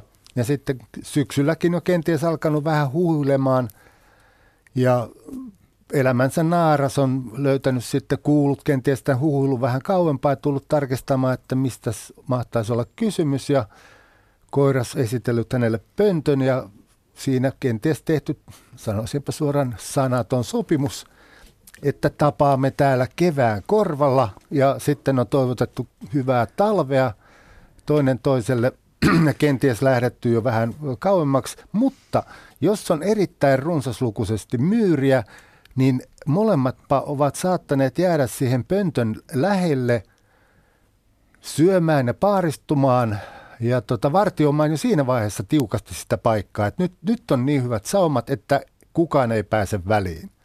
Ja sillä tavalla oleskelemaan siinä lähistöllä jo, jo tota, siinä ihan talvenkin aikana, koska sitten ensimmäiset merkit ensimmäiset pesäkäyn, pönttökäynnit voi olla jo tuolla helmikuun lopulla, maaliskuun alussa, silloin kun on paljon ruokaa, että pääsee nopeasti kiinni siihen pesimisen juureen, koska nyt on kuitenkin kokemattomat linnut, niin se ehkä siirtyy, siirtyy tuonne maaliskuun puolivälin jälkeen, mutta kuitenkin, että päästään hyvissä ajoin pesimään. No sitten koiras jo siinä vaiheessa alkaa kantaa ahkerasti ruokaa naaraalle. Naaras pysähtyy siihen pöntön läheisyyteen entisestään lihottamaan itseänsä, koska pitää olla rasvaa, jonka turvin voi sitten munia, munia ja sitten hautoa. Ja pikkuhiljaa, kun ne munat alkaa olla munita valmiita, niin naaras siirtyy sinne pöntön sisälle, muni munasen sinne, vartioi sitä munaa, viettää aikaa sen munan kanssa, mutta ei vielä aloita hautomista. Ja saattaa munia toisen munan, eikä vielä sittenkään aloita hautomista. Ja muni kolmannen munan ja sitten alkaa hautominen, josta taas sitten seuraa se, että kun se muni kolmannen jälkeen alkaa hautoa, niin sinne viisi munaa varmaan voi olla tulossa. Eli tällä tavalla se kestää oman aikansa se parisuhteen. Ensin se luominen, sitten se vahvistuminen siinä, molemmat on tyytyväisiä paikkaina toisiinsa, toisissa siinä mielessä, että naaras saa koiralta ravintoa ja niin poispäin. Annetaanko ysi puoli tarinasta? Ei vitti kymppi, kympillä alkavaa antaa, kun mies ylpistyy kuitenkin. Mm. Liikaa, mutta hyvä tarina. Nyt on pakko kertoa juttu tästä. no. Oli samalla, samalla luokalla kosmologi Kari Enqvistin kanssa, joka on tunnettu huippuluokkakirjoittaja. Kerran minäkin sain kympin aineesta. No meidän opettaja katsoi näitä kahta kympin aihetta. Ei Hannu, kyllä minun on pakko antaa sinulle miinus ja näin saan kymmenen miinus. No vielä pientä tehostusta. Koiras ja naaras, kun ne tapaa toisensa, niin millä perusteella ne arvioi toisia? Näkeekö se naaras jo alusta lähtien, että onkohan tuossa koirassa potkua hankkia minulle ja poikasille ravintoa. Miten no, se testaa sitä? No nyt, tähän voi keksiä ihan minkälaisia tarinoita tahansa. Jos se, jos se tapahtuisi keväällä, niin kyllä se on, tai kevään korvalla sanotaan tuolla helmikuussa, niin kyllä mä sitten sanoisin, että se on ihan se frekvenssi, millä tulee ruokaa naaralle. Koirastua ruokaa naaralle. Mä en tiedä, enkä tiedä tietääkö kukaan, syöttääkö koiraa naaraita syksyllä. Mutta mä luulen, että se tässäkin on semmoinen paikkaperustainen perustainen ihastuminen, että jos sillä koiraalla on kerta hyvä paikka, mistä naaraskin saa tehokkaasti ruokaa, niin varmaan sen kannattaa siihen pysähtyä. Et epäilemättä luottaen siihen, että epäilemättä oli se koiras nyt sitten laadultaan millainen tahansa, niin näin hyvässä paikassa tuhmempikin koiras onnistuu jollain tavalla. Joo, kello on tosiaan sen verran, että meillä on 44 minuuttia ainakin aikaa tässä mennä eteenpäin. Ei homma ja enemmänkin. Melkein 50 minuuttia pöllöiltaa tässä pelattavana. Ja meillähän voi soitella puhelinnumero on se tuttu ja turvallinen 020317600. Kaikkia mitä pöllöihin liittyy, vaikka vähän mystisiäkin asioita, yritämme niitäkin sitten ratkaista. Ja jos on jotain omia kokemuksia vaikka lähipiiristä, pöllöistä, pöllönpesistä, niillä käymisestä tai, tai mitä ikinä vaan keksii pöllöihin liittyvää, niin soittelemaan tänne. radio.suomi.yle.fi on meidän osoite. Otettaisiko tuosta yksi, yksi tuota, kysymys täältä. Joku kyseli sellaista, että kun puhuttiin, että se huuhkaja ajoi kissaa takaa, niin täällä kysytään varmaan joku kissanomistaja, että syökö muut pöllöt kissoja huuhkajien lisäksi? Ei mun tietääkseni, että tietysti joku nälkäinen viirupöllö voi tulla ihmisasumuksien lähelle silloin, kun muuta sapuskaa on todella vähän. Ja se muuten onkin viirupöllön tilanteessa aina silloin, kun viirupöllö tulee oikein lähelle ihmisasumuksia, niin silloin tietää, että ympäristössä ei ole ruokaa. Niin se voi epätoivoissaan yrittää kissan kimppuun, mutta kissa on kyllä ehdot, täyskasvunen. Kissa on ehdottomasti kyllä liian suuri saalis viirupöllölle. Sitten yhdistetään puhelinlinja nousiaisiin. Siellä on Markus. Moi. Moi moi. Semmoista vaan lähtisin kyselemään, että minkä takia lehtopöllö huhuili jo marraskuun alkupuolella? Mistä johtuu? Ää, se liittyy, tai kuuluuko? Se liittyy niiden tämmöiseen syyssoitimeen, että ne silloin sy- syksyllä – ne on siihen, siihen aikaan justiin on laukasseet nämä sen kesän poikaset omille teilleen ja koirassa naaras ikään kuin vahvistaa sitä parisidettä siinä syksyllä ja samalla kuuluttaa ympäristöön, että tämä paikka on meidän, älkää tulko tänne. Ai, että se on noin yksinkertainen. Joo, se on ihan sitä niiden luontaista reviirikäyttäytymistä. Just. Ei mitään, hei, tämä selväni. Niin kiitoksia. Kiitos soitosta. Hyvä, moi. Moi. Mä jatkan lehtopöllökysymyksellä nousiasta mennään vähän lounaaseen. Ahvenanmaa tunnetusti huonoa lehtopöllöaluetta. Onko se puuhkajan takia, on, onko sitä tietoa, että minkä takia lehtopöllö on vakiintunut? Jännä, jännä. Me eilen opiskelijoiden kurssiretkellä niin keskusteltiin tästä asiasta ja mä henkilökohtaisesti kannatan sellaista hypoteesia, että Ahvenanmaata ympäröi varsinkin Ruotsin puolelta sen verran leveä tämmöinen metsätön alue, että se, se on kuitenkin metsäpöllö. Että se ei mielellään lähde kovin laajojen aukeiden yli leviämään. Että täältä Suomen puolelta niin voisi ajatella, että saaristo hyppelemällä se kenties saattaisi tulla, mutta toisaalta siis saaristossa on tosiaan tämä huuhka ja uhka. Uhka jo niin voimakas, että se saattaa huuhka ja pitää sen poissa. Mutta mä veikkaisin, että se on nimenomaan tämmöinen leviämiseste syynä siihen, että se ei pysty tehokkaasti leviämään kovin meristen alueiden yli. Lehtopöllö tullut Suomeen Karjalan kannaksen kautta. Täällä muuten sitten kysytään helmipöllöstä. Mari kysyy, että asiani koskee helmipöllöä, jonka puputusta en ole surukseni kuullut tänä talvena ollenkaan.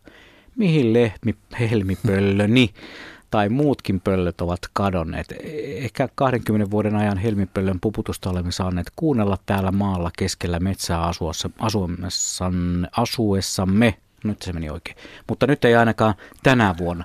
Muitakaan pöllöhävanteja ei ole pitkään aikaan saatu, mutta missä se mahtaa olla syy? Onko se se perinteinen myyrien puute vai vanhojen puiden sopivien pesäpaikkojen puute? Tällaista kyselee Mari Pohjoisesta Keski-Suomesta Viitasaarelta. No siinä on vähän, helmipöllön tapauksessa voi hyvin olla molemmista asioista kysymys. Mä itse nyt en tiedä Viitasaaren myyrätilanteesta Hönkäsen pöläystä, mutta lähdetään siitä, että siellä ei ole luultavasti nyt tällä hetkellä myyriä ollenkaan. Ja sitten toinen asia on se, että Suomen metsien rakenne on, on muuttunut sellaiseksi, että se ei suosi helmipöllöjä enää. Siellä saattaa kyllä näitä tällaisia kolohaapuja olla noiden palokärkeän jäljiltä, mutta helmipöly nyt kuitenkin tarvitsee vähän semmoista varttuneemman puolesta kuusimetsää viihtyäkseen oikein hyvin. Et siinä on molemmat syyt mukana. Et se on niin kuin Suomessa, että jos jotain pöllöä ei havaitse, niin siinä on tämä alue, alueesta aina kysymys. Ja sitten nämä myyräkantojen vaihtelu, se on alueellisesti erilaista. Mutta siis helmipöllö olisi kärsinyt vanhojen metsien on, on, puutteesta on. tai hakkaamista kyllä, vähenemisestä. Kyllä, että kyllä. Eli tässäkin tulee esiin tämä vanhojen metsien tärkeys, että, Ilman että muuta. niihin pitäisi panostaa. Että antaa, antaa tiettyjen metsien kehittyä vanhoiksi metsiksi kaikella kustannuksella. No, vai? mm, niinpä, niinpä. No sitten täytyy nyt tietysti aina pikkasen katsoa pö- pöllönpönttöharrastajan peiliinkin, että tietysti se, että on innostuttu hirveästi viirupöllön pöntöttämisestä, niin se, silläkin voi olla vaikutuksensa helmipöllöön. Että vaikka viirupöllöt ei suoranaisesti söisi niitä helmipöllöjä, mutta helmipöllöt saattaa tulkita tilanteen niin, että täällä, täällä on viirupöllöjä niin tiheässä, että en, tänne en ainakaan jää. Et, et puhutaan ekologiassa nykyään tämmöistä tämmöistä ikään kuin pelon maantieteestä. Et silloin kun saa potentiaalinen saalis aisti, että siellä ympärillä on, on voimakkaita petoja, niin ne yrittää välttää sitä aluetta. Pelon maantiede, se kuulostaa aika jyhkeältä. Se kuulostaa siltä, kun Plumberi kävelee tuolla. Siinä pelon maantiede on monella kollegalla, niin vä- väistellään. Kyllä. Siitäpä tulikin tuosta äskeisestä mieleen, että metsähallituslaki meni sitten tänään läpi eduskunnassa. Sen vaikutuksia odotellaan tietysti. Mutta ei siitä sen enempää tällä kertaa. Otettaisiko tuosta tuommoinen vanha tarina, 50-60-luvulta tulee tämä tarina. Tämä on laittanut Kari Lahesta. Hän kirjoittelee, että hän on asunut 50-60-luvulla vanhassa isossa puutalossa, jossa yläkerta oli pääosin kylmää tilaa ja siellä kuivatettiin lähinnä pyykkiä talvella. Ja avotilassa oli talon reunustoilla pikkuikkunoita. Yhtenä syksynä vanhempani kertoivat nähneensä pöllön lentäneen vinttiikkunasta sisään. Sen jälkeen ikkunoita ei suljettu kuten aina aiemmin. Itselläni on muistikuva, kun joskus hain pyykkiä vintiltä. Pöllön silmät kiiluivat vintin nurkassa. Kuvittelimme, että se on niin huuhkaja. Ja nyt kysyn teiltä, mikä pöllö voisi viettää talvia tuollaisen vanhan puurakennuksen vintillä. Meillä ei ollut mitään ongelmia kyseisen alivuokralaisen kanssa. Joskus kuului joitakin ääniä, ehkä se pyydysti iltapalaa avovintillä. Tuosta on aikaa noin 50 vuotta, joten en ole ihan varma muistikuvasta, niin näin Kari, Kari Lahesta. No henkilökohtaisesti panisin pelimerkkini lehtopöllölle. Et lehtopöllö nimenomaan tunnetaan siitä, että se on, käyttää hyvin joustavasti rakennuksia ja saattaa silloin tällöin pesiäkin omakotitalojen ullakoilla. Mä, pe- mä pesään Hannua, ei, ei sovittu tota tässä vaiheessa. Ottaa eri kantaa. Joo. Mutta täällä on, täällä on hyvä kysymys, tai on pohdittu tätä mahtimamma-hommaa, ja viirupöllö tässä lienee nyt paras esimerkki, että, että kun pöllöt on pitkäikäisiä, niin kuinka paljon yksi naaras periaatteessa voi tuottaa jälkeläiset? Missä menee semmoisen mahtimamman raja? Oletteko te semmoista pohtinut tai miettinyt? Kyllä, se ne- on, kyllä näitä tutkimuksia on tehty ja tämmöiset supernaaraat, niin meillä on saanut semmoista 25-35 siltä väliltä jälkeläistä elämänsä aikana. Ja se, se on ihan suora seuraus siitä, että kuinka hyvin selviää hengissä. Että kuinka toistojen määrä ratkaisuu, se ratkaisee, kuten muu merkittävä filosofi on asian todennut, että kuta useampana vuonna pystyy pesimään, niin sitä enemmän niitä tulee. Mutta se, että tämmöinen 25-30 viiden saldon saavuttaja. Sen pitää olla melkein parikymppinen lintu. Ja semmosia, semmoisten havaitseminen niin on kovin hankalaa. Jo 15-vuotiaita alkaa olla aika vähän. Et se, vaikka niiden kuolevuus, keskimäärin vaikusten kuolevuus ei vuodessa kuin 10 prosenttia, eli siis 90 prosenttia selviää, niin kuitenkin kun laitetaan vuosia peräkkäin, niin ne lukumäärät käy niin pieniksi, että harva, harvassa tällaisia on, mutta maksimi tosiaan on siellä 25-35 maastossa. Mutta on, onko naarassa sillä lailla eroja, että semmoinen vahva naaras on vuodesta toiseen vahva, että se munii enemmän kuin toinen, riippumatta siitä, että onko ravintoa tarjolla, että se vaan on hyvä. No nimenomaan niin. tämä hyvyys. Me, meillä on harmainta aavistusta, mistä se hyvyys johtuu. Se voi yhtä, ihan yhtä hyvin olla koiraa hyvyyttä, koska naaras on ikään kuin semmoinen, anteeksi vaan pöllönaarat, prosessori, joka prosessoi sen, ne myyrät, joita koiras sille kantaa, se prosessoi ne muniksi ja taas poikasiksi. Et siinä on molempia, että siihen tarvitaan molempia. Ynnä sitten näiden kahden hyvän yksilön pitää olla hyvällä revirillä. Eli, eli voi olla semmoisiakin, tai onko semmoisia tapauksia, että, että, että munia on suht paljon ja poikasia kuoriutuukin paljon, mutta kuitenkin se varsinainen, lasketaanko se tuotto vasta lentokykyisenä Ää, nimenomaan, poikasena? Nimenomaan. Et, et, et se, se jää sitten vähän niin kuin loppuvaiheessa kesken, Joo. että se on ja sa- sit, saavutettava se lentokyky. Nimenomaan. Ja sitten siinä on suurin, suurin vaihtelu tulee nimenomaan siitä naaraiden välisestä iä, naaraiden ikäeroista. Mutta on meillä sellaisia tuhertajia, että ne on saattanut pesiä 5-6 kertaa ja suurin osa munista on hedelmöitymättömiä. No siinä taas herää kysymys, että että kumman vika. No meillä on yksi havainto semmoisesta, että tämmöinen naaras, joka muutaman vuoden sai pelkkiä niin sanottuja suutareita aikaiseksi, niin vaihto aika monen kilometrin päähän reviiriä, niin jo alkoi tulla poikasia sieltä. Eli siinä on saattanut olla koiras steriili tai muuten toistaitoinen. Ei niin sanotusti nalli palannut. Tota, täällä on muutamia hyviä kysymyksiä tullut. Vaihdetaan taas lajia. Täällä Rovaniemi Sodankylä-akselilta tulee tällainen kysymys, että onko, kuinka yleistä, että varpuspöllö tulee pihapiirin aivan keittiön ikkunan tuntumaan hengailemaan? Se on oikeastaan varpuspöllön normaalia käyttäytymistä. Se tulee hakemaan niitä, niitä tota, lintulaudan vieraita lin, lintuja ja mahdollisesti siellä saattaa jokunen myyräkin käydä syömässä lintulaudalta alas karisseita siemeniä. Että se niin kuin menee, menee ravintoketjussa sille vähän niin kuin ylöspäin Joo. siinä kohtaa.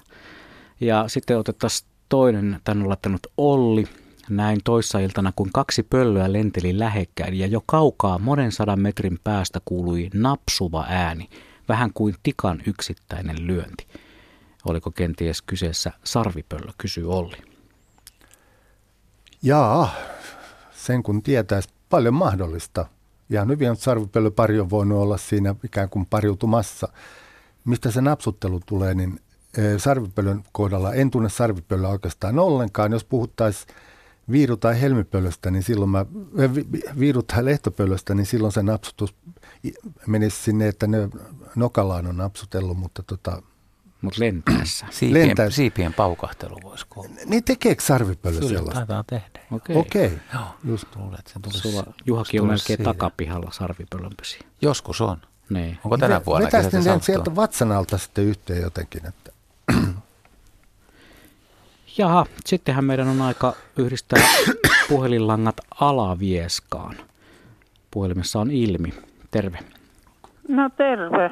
Minkälaista pöllötarinaa no, sinulla? No minulla on semmoinen pöllötarina, että en eläissäni ollut koskaan elävää pöllöä nähnytkään. Ja tulimme mieheni kanssa siinä illan suussa kotia ja minä havaisin heti ikkunasta, meillä on isot ikkun, niin pöllö, en tiennyt sitä ensin. Lenti iso lintu tuohon rakennuksen taakse. Ja rupesin seuraamaan sitten kiikarilla. Ei tässä ole monta ei ky- kymmenisen metriä olisiko ikkunasta ollut. Niin siinä oli mieheni tunnisti sen suopellöksi. Ja hänellä oli poikaset siinä mukana. Ja ne tuossa puupinon päällä olivat Tuossa on niin kuin meidän lasten leikkikenttä tuossa takana, ne oli siellä. Ja hän ruok, eli se ruokki, se pöllöemo on niitä poikasia. Ja mä toista tuntia seurasin kiikarilla niitä. Ja se oli mielenkiintoista seurata. Ne oli aina suu auki ne pöllön poikaset ottamassa ruokaa. Niin se emo toi siihen ja niin se nieli sen. Katsotaan, se kokonaisena nieli. En tiedä pyöri, pyrreekö se, ei sillä ole hampaa. Ei ole pöllöt nimittäin ton ikäisille poikasille, niin kuin tuossa, jotka on selvästi jo lentopoikasia, liikkuvat siinä poikueena, niin tota, ne pystyy tosiaan nielemään kokonaisia no niin, myyriä ja ne ottaa ne pää edellä ja siitä sitten pikkuhiljaa niellä puputtavat sen viimeiseksi. Saattaa häntä jäädä sieltä vähän nokan välistä sojottamaan, mutta kokonaisena se sinne muljahtaa. Joo, kun mä en koskaan nähnyt, niin ihmetytti minua. Ja mä ihmettelin, kun näin lähellä tästä kilometri tuohon Alaviskan keskustaan. Tässä on semmoisia pieniä mehtälämpäreitä ja tuossa on semmoinen, ennen oli pieni suo tuossa. Mutta sen mä kuuntelin nyt tätä ilta mm, tässä seurannut, niin suo tällä pesi maassa. Kyllä. Ja mä en koskaan tiennyt, että se maassa pesi. Joo, se on hyvin kiinnostava siinä mielessä. Ja se on tietysti altistaa, altistaa monille pedoille, pedoille, mutta ne varmasti laittaa sen pesänsä hyvin suojaiseen paikkaan. Niin, en tiedä, mutta tähän tulee näin ihmisasutuksen keskellä. Kyllä, epäilemättä siinäkin sen pesimäpaikan sijainnan on määritellyt se, että siellä on ollut paljon ravintoa ja silloin ne on ollut toissijainen asia niille se, että ihmiset, ihmiset on niin lähellä siinä, kun kuitenkin työajat on senkin niin. verran erilaiset. Niin. Tuossa on tuommoisia pakettipeltoja. Oikein hyviä Niin, ympäristö. sitä mä ajattelin, että kun on pakettipellotta, siinä on sitä ruokaa. Ihan varmasti myös. Eikä se kauan viipynyt aina reissullaan, kun se toimii. Nimenomaan toikin, just mitä sanoitte tuossa, että aika nopeasti saa sen ruoan sieltä haettua, niin on viitannut Meitä siihen, että siellä on paljon myyriä.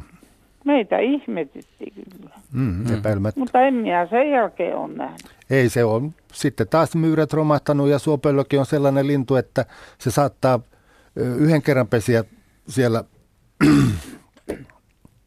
pohjoisempana Suomea ja sitten toisen vuonna etelämpänä ja kolmantena vuonna kenties jossain vielä etelämpänä Virossa tai niin poispäin. Kiitoksia Ilmi sinne Alavieskan suuntaan. Kello on 28 minuuttia yli seitsemän.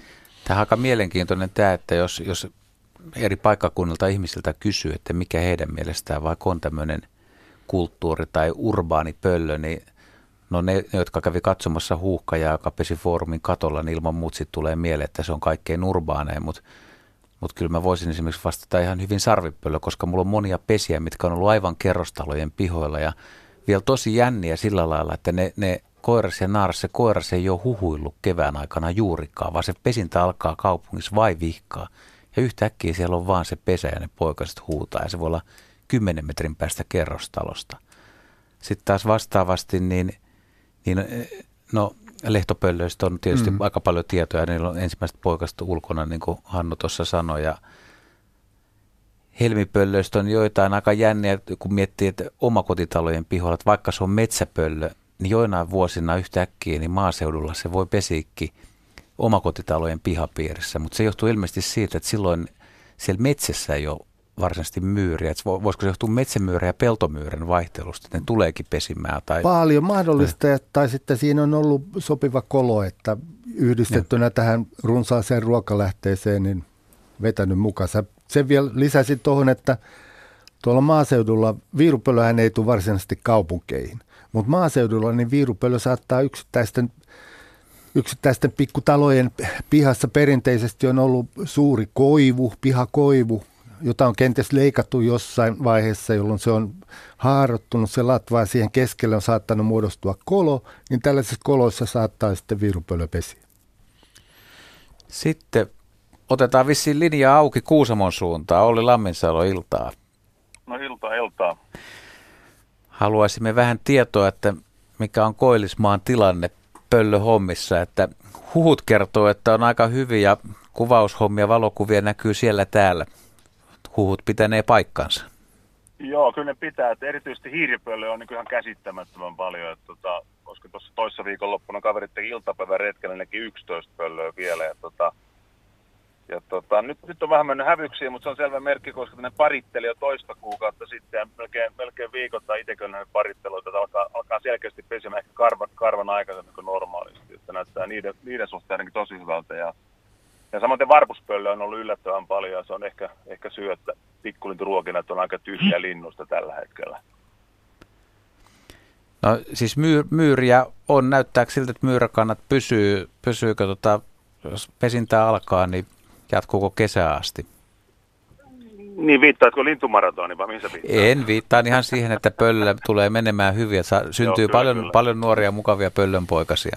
No joo, kyllä, kyllä tota, on ihmetys on suuri. Tämä on tavallaan kolmas vuosi peräkana, että on, on keväällä ja kesällä, näitä, just kesälläkin pysyn kannat korkealla, niin myyriä on paljon. Viime viikonloppuna loukutin vielä neljä metsämyyrää meillä tuolta Villa Uivelolta. Kyllä on, en, en niistä sykleistä tiedä, mutta Hannu osaa ehkä kertoa enemmän, mutta enää vanhat syklit aika pitää paikasta, olisi kolme hyvää vuotta peräkanaa. Te olette vetänyt sinne aika paljon kansaa valokuvaankin pöllöä. En tiedä, haluatko kertoa tästä, mutta toisaalta se on, se on mielenkiintoinen, kun ihmiset on kiinnostunut pöllöistä ja nyt on ollut loistava mahdollisuus, niin, niin teillä on ollut siis vissiin varpuspöllöä ja hiiripöllöä, mitkä käyttäytyy mukavasti, mukavasti valokuvaajien kohtaan ja hy- hyvää kansanvalistusta, että ihmiset pääsee näkemään pöllöä läheltä. Joo, kyllä, kyllä tämä on tilanne kyllä ollut, ollut ehkä, ehkä eriskummallisia juttu on kyllä yksi varpuspöllö, mikä toimi niin kolme, kolme viikkoa melkein, että haki, haki myyrää, kuollutta myyrää ja elävää myyrää ja ihan, ihan tuossa lihapalaakin välillä saattaa hakea 10-15 kertaa peräkanaa, et en mä ole semmoista koskaan itse ennen nähnyt. Että, tota, ja tota, samaten hiiripöllöt on toiminut aika hyvin. Et lapinpöllö, mikä on tietysti hyvin haluttu laji tälle sekä kotimaisille että ulkolaisille kuvaille, niin ne on tota, ollut kateessa. Mutta nyt, nyt yllättäen pääsiäisen aikana löytyy, löytyy useampikin yksilö. Että tota, Tiirastakin äsken just katsoin, niin meillä on, on, on niin reilu kymmenen, kymmenen yksilöä näytillä kolme viikon aikana. Tämä on nähty. Hannu nostaa täällä sormea pystyyn. niin, toi on hirveän hauska, hauska toi varpuspöllöhavainto siinä mielessä, että se käy hakemassa useita saalita. Sehän rimmaa tismalleen sen mm. varpuspöllön toimenkuvaan kuuluvan ominaisuuden kanssa, että varpuspöllö varastoi saalista. Silloin kun on paljon saalista tarjolla, niin kaikki otetaan, tapetaan, viedään varastoon sitä päivää varten, kun sitä saalista ei enää ole. Joo, näin, näin, näin se tekee itsekin aikoinaan, kun rengasteli varvuspöllö, niin kyllä se muheva haju, kun meni toukokuussa katsoa sitä vierestä, missä pesi, niin tota, se, se, oli täynnä, täynnä tavaraa, myyrää ja lintua, mutta se, että tämmöinen yksilö tosiaan toimi niin kuin voisi sanoa kuin junan vessa, niin se oli kyllä täysin yllätys kyllä. Että se, se odotti koko ajan kuvaa. Mä, mä en ole koskaan kuullut, ehkä niitä on ollut, mutta ei mun eteen koskaan tullut semmoista yksilöä. Mutta oletko huomannut tässä, kun tä, tästä asiasta tähän nousee aina välillä esiin, että, että valokuvaajat ruokkii pöllöjä ja, ja se aiheuttaa tietysti toiset ei välttämättä pidä siitä, mutta se on musta aika selkeä asia, että nälkiintynyttä pöllöä voi ruokkia. Se on hyvä, että sitä ruokitaan ja samalla sitä saa sitten seurata ja miksei sitä saisi valokuvatakin. Niin, niin on, onko myös semmoista, että tämmöinen pöllö semmoisena vuonna jolloin ruokaa on muutenkin tarjolla, niin jotkut vaan oppii nopeammin, että ne katsoo, että tästä saa nyt niin helposti ruokaa, että, tota, että, että osa, osa linnuista on, on tämmöisiä oppivaisia, että ne ei tule pelkästään senkään takia, että ne ei mistään muualta saa ravintoa. No tota, en, en pysty niitä yksilöitä erottelemaan, kun meillä oli Kantakylässä siis toissa vuonna tässä Kuusuun keskustassa, semmoinen 15 kilsaa itään, niin oli kolme kolmekin pöllöä, mitkä toimi, toimi niin aika kivasti. Ja niistä sikäli tarinan tästä nälkityneestä pöllöstä, niin tultiin paikan päälle, kun pöllö oli niin heikossa kunnossa, että se haki meiltä lihapaa, korjaa myyrän, mikä me annettiin. Se putos oksalta ja oksan hankaa roikkumaan pää alaspäin. Onni oli sinne, että se oli jossain kahdessa puolessa metrissä peikällä, pystyi ilman tikkaa vapauttaa sen pöllö. Ja me ruokittiin se lintu kuntoon ja siis siinä paikalla ihan lähellä pesi lapinpöllö. Oliko se yksilöstä, me emme tiedä, tiedä ollenkaan. Että, tota, mutta tota, mulla olisi Hannulle tässä itse kysymys, tota, kuinka yleistä on, että, että Lapinpöllö jää kanahaukan saaliiksi, tiedätkö? Öö, ensimmäinen kerta, kun kuulen asiasta. Viirupöllöjä on meidänkin viirupöllöjä jäänyt kanahaukan saaliksi, mutta lapipöllö on jo sen verran iso pakkaus, että siinä täytyy olla kovaluontoinen kanahaukka naaras todennäköisesti. No nyt, nyt tulee tarinaa, nimittäin kahden vuoden takaa tämä kyseinen Kantokylän paikka, missä oli mutta alun perin kuuskin, kuuskin pöllöä, niin tota, todistettavasti kolmasti kanahaukka oli iskenyt ja kävi syömässä pöllöä. Yhden kerran on iskenyt ja tota, Se oli kaksi vuotta sitten. Tältä talvelta on, on kaksi tapausta. Rauteisen Lassi pääsi kuvaamaan, kun kanahokka palasi juuri tappamalleen pöllölle ja sitten yksi, yksi oli tuossa Pohjois-Kuusamossa, mikä lähdettiin tuonne Oulun yliopistoon, niin sekin oli kanahakan tappa. Tai jonkun siis petolinnun taksi oli ikään kuin tämmöinen isku tuossa rintalihaksessa olisi tulehtunut jollain lailla kuollut. Tässä olisi viisi tapausta. Ja vielä, vielä huippukuva Varesva otti kerran kuvan, oli kuvaamassa Lapinpöllää, kun kanahokka iski, iski ohi Lapinpöllön väisti. Että, tota, että tämä on aika yleistä, ken tiedä. Tämä on, on, niin, on niin kiinnostavia havaintoja, että kehottaisin herroja kirjoittamaan pienen tiedonannon siitä. Jos Kainuun linnut on vielä hengissä, niin siihen, jos ei, niin sitten johonkin muuhun paikallislehteen. Joo, siellä en tiedä missä kunnossa Helon Pekka tällä hetkellä. Pekka on tutkinut tietysti paljon niitä, mutta tämä on, tämä on aika mielenkiintoinen kyllä. Että on, tässä kun tässä seurataan samoja yksilöitä käytännössä viikosta toiseen, niin nähdään mitä siellä tapahtuu, niin tota, on opittu aika paljon. Ja kyllä tuntuu olla aika yleistä, koska mitä tulee siihen kokoon, se on iso pakko, niin kuin tiedät, mutta kyllä se aika luikku noin niin kuin painoltaan, no, että se on niin, niin, niin. se on. Ja aivan, mutta luulisi, että se kana, no ehkä siinä on joku oppineempi kanahaukka, joka tietää, että se on vain harhaa tämä höyhenystö. Että no, tai sitten, kun nehän on tolppien nokassa useasti istuu tuolla pellon laidalla, niin se on helppo saada, kun Niinpä. on heikkokuntoisia, niin voisi kuvitella, että kyllä se ensi, ensi kun antaa, niin sehän on vahvoilla yleensä. Joo, joo. Hienoa. Kiitoksia Olli tästä raportista. Ei mitään. Okei, okay, palataan. Hyvä, hyvä ohjelma. Kiitos. Joo, kiitos. kiitos. Mä Tästä tuota, samaisesta tapauksesta muuten puhuttiin tuossa maanantaina Luonto herää kevääseen lähetyksessä. Hei, eräs kuuntelija on kaivannut meiltä Lapinpöllön ääntä.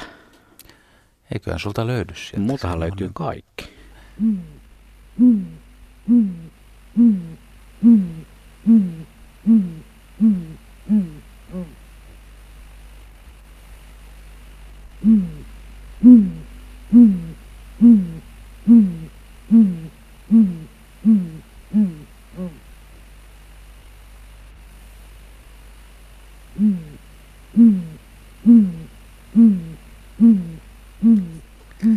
Tämä vähän mykistää tämäkin. Pitäisikö kertoa surullinen tarina, kun pääsiäisenä olin muutaman tekopesän on rakentanut tuonne Mäntyharjulle ja nyt vähän odottelin, että nyt sieltä olisi kuulunut Lapinpöllön huuto, mutta ei vaan kuulunut. Ei, ei ollut löytänyt vielä. Mutta yhdellä pesällä kyllä on tai toisella. Mutta... Suuri Me, harmaa pöllö. Meillä 2000-luvun alussa niin pesi lapinpöllö ja viirupöllö ihan alle 100 metrin päässä toisistaan. Lapinpöllö oli hiirihaukapesässä, viirupöllö oli pöntössä. Ja siellä, siellä henkilöstö kävi mittaamassa näitä viirupöllön poikasia aika usein, ja aina silloin tällöin tuli havaintoja siitä, että nämä otti vähän matsia siinä, että viirupöllö, muistaakseni viirupöllö yritti hyödyntää lapipöllöä, vai oliko se toisinpäin. Ihan lämpimät välit ei ollut. Joo, tuo varmaan myös tyydytti tuo äskeinen ääni sitä soittajaa, joka Lapinpöllön ääntä kaipaili. Meillä on semmoiset 21 minuuttia vielä tehollista pöllöaikaa jäljellä ja nyt me yhdistämme Paltamon suuntaan. Siellä on Vesku. Hyvää iltaa. Terve, tässä on Hyryläisen Vesku. Morjes tutulle sinne. Joo, terve. terve. Hannu ja, Hannu ja muut. Niin, tota, haluaisin kysyä nyt Hannulta lähinnä niin asiantuntijana, että minulla on tänä talven tosi mielenkiintoinen pöllöhavainto varpuspöllöstä. Ja muutoinkin siis kiva kertoa tästä Paltamosta, missä me asutaan, niin, eli, eli Kainuun eteläosissa, niin meillä on paikallisesti hyvä myyrätilanne. Täällä on monia myyrälajeja ja, ja tota, useita pöllölajeja on ollut äänessä ja, ja runsaasti. Ö, mutta tota, se varpuspöllöön liittyvä asia, niin semmoinen, kun mulla on noin 30 varpuspöllön pönttöä Paltamossa ja kävin ne läpi tuossa marraskuu, marras-joulukuussa. Ja muiria oli erittäin runsaasti, myöskin metsäsopuli useissa. Ja täällä on peltomyyrä esimerkiksi käynyt nousemaan. Se oli runsaita saalisvarastoja, että esimerkiksi yli sata myyrää oli parhaimmissa pöntöissä. Ja, ja sitten mä oon käynyt uudestaan ne läpi nyt tässä helmikuun aikana ja näihinkin aikoihin, niin mielenkiintoista on ollut se, että jossakin vaiheessa ne varastot lähestulkoon tyhjeni Ja nyt on alkanut ilmestyä uusia. Että esimerkiksi ihan mun tässä kotipiirissä no, on noin kymmenen pönttöä, niin sinne on, on tullut uusia. Esimerkiksi peltomyyrää helmikuun aikana ihan tuoreita, niin tusinan verran saattaa olla pöntössä ja samoin metsäsopuli ja ää, metsämyyrää myöskin, että onko Hannulta tai muilla sieltä tietoa siitä, että mistäkään se No tietoa johtaa, ei ole, mitä on tapahtunut? Tietoa ei ole, mutta väittäisin kohtuullisen valistunut arvaus, että siinä on käynyt sillä tavalla, että tota sen sydäntalven aikana nämä helmipöllöt, äh, anteeksi, varpuspöllöt on tosiaan syöneet ne varastonsa, koska ne myyrät on operoineet siellä lumen alla. Ja he, varpuspöllöhän on niin pieni, että eihän se onneton pääse lumihangen läpi ollenkaan. Ei, mutta ei toki, ei mutta toki. kevät koittaa siellä Kainuussakin tunnetun seurauksen, josta tunne, yksi tunnetuimpia seurauksia on se, että myyrät tulee, lähtee juoksentelemaan ja tapaamaan toisiansa, ne tulee siihen pintaan, jolloin ne on varppöllön tavoitettavissa. Niidenkin seksuaalinen aktiivi, aktiivisuus kasvaa. Ja siinä mielessä niin tota, ne tulee, niin kuin sanoin, var, varpuspöllön saalistettaviksi uudestaan. Ja vai onko, miten se lumitilanne tähän aikaan, onko siellä jo pälviä tullut? Tiedätkö, tota, nyt kun sä kerroit näin, niin no nyt, nyt alkaa olla pikkuhiljaa pälviä. Täällä on ollut Täällä on ollut normaalia vähemmän lunta, mutta Just. edelleen on tuommoinen puolesta metristä on maksimit ehkä tässä näillä alueilla, tässä Oulujärven pohjoisrannoilla ja, ja sitten minimi on, minimi on 10 senttiä ja osaltaan pälviä. Mutta nyt, nyt kun sä kerroit tämän valistuneen arvauksen, niin luultavasti siinä on perää, koska tässä oli tämmöinen tilanne, että kun olivat nämä kovat pakkaskaudet hetki sitten – niin heti sen jälkeen tuli hyvin lämmintä ja yhtäkkiä lumenpinta painui esimerkiksi tässä meidän pienellä alueella, muutaman kymmenen neljäkymmenen alueella, eh, hyvin matalaksi. Et, et todennäköisesti nimenomaan nämä myyrät sitten on, on tulleet niin esille selkeästi sitten ja helposti saalistettaviksi varpuspöllölle myöskin. Joo ja sitten okei okay, siinä kun sanotaan, että lumi, lumi, lumipeite painuu, niin siinä voi käydä sillä, silläkin lailla, että sen normaalisti sinne maan ja lumen väliin jää sinne kasvillisuuden kannattelemaksi niin semmoinen, ei nyt ihan tyhjä kolo, mutta kohtuullinen avara tila, jossa myyrän on mukava tepastella, niin nyt tämä painuminen ne junttaa sen lumen niin, että niille tulee vähän huono olo, että sekin saattaa saada ne myyrät siihen pintaan. Liikkeelle sitten. Joo. Niin. Joo, aivan. Joo, joo. Ja Tosi sillä tavalla... Sit... Tosissaan itsekin kuitenkin kymmeniä vuosia näiden kanssa toiminut ja, ja harrastanut ja, ja tehnyt, tehnyt, tehnyt näitä ja tarkkailu, niin, niin tota, tämän tyyppistä en ole havainnut aikaisemmin. Tämä on ihan uusi havainto. No, mietis nyt sitä, että kuinka, kuinka usein tulee tällaisia kombinaatioita, että on älyttömästi myyriä tarjolla, sitten siellä on varpspöllöjä olemassa sul pöntöissä ja sitten on tietynlainen lumitilanne metsässä, niin se kombi, kombinaatio siinä, että just näkee tällaista, niin kyllä siihen aika monta vuotta varmaan täytyy odottaa. No siihen vaatii kyllä, joo, näin se, näin se, näin se vaan on.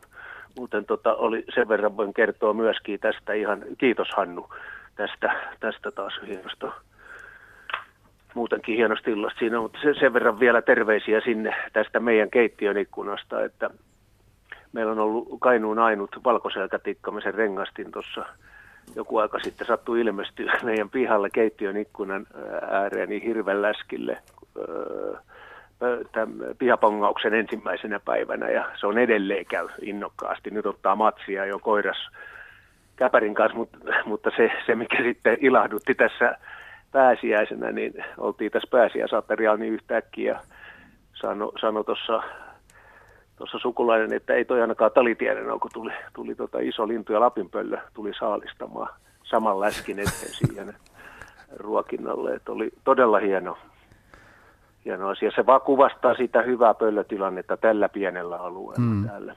Erittäin kiinnostavaa. Joo. Hienoja havaintoja. Mutta tota, että joku muukin ehtii soittamaan, niin hyvää illan jatkoa teille. Kiitoksia Vesku sinne Paltamoon.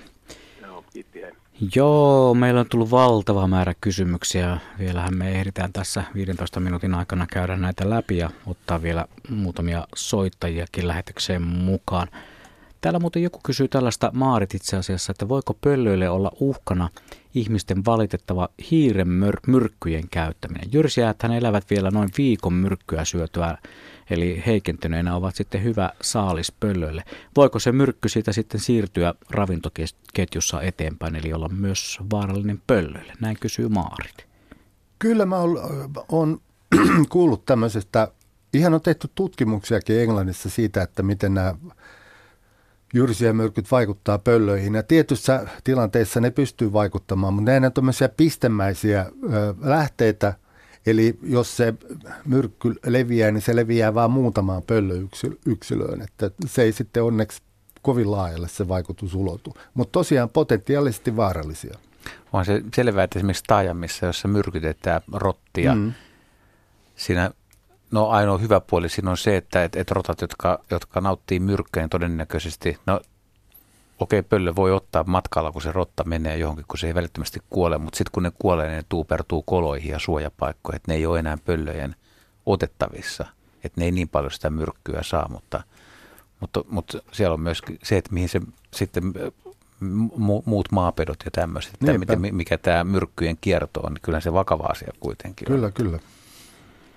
Radio.suomi ja yle.fi. Muutamia kuvia on tullut. Nyt tuli tuossa Jarmolta hieno taidekuva. Ei tätä vitsi laittaa esille. Tämä on ihan oikeasti siis semmoinen taidekuva. Tässä on pöllö, pöllö niin kuin taideteoksena. Hän kiittelee meidän ohjelmasta ja laittoi tällaisen taidekuvan, vaikka teillä ei taideohjelma olekaan meneillään.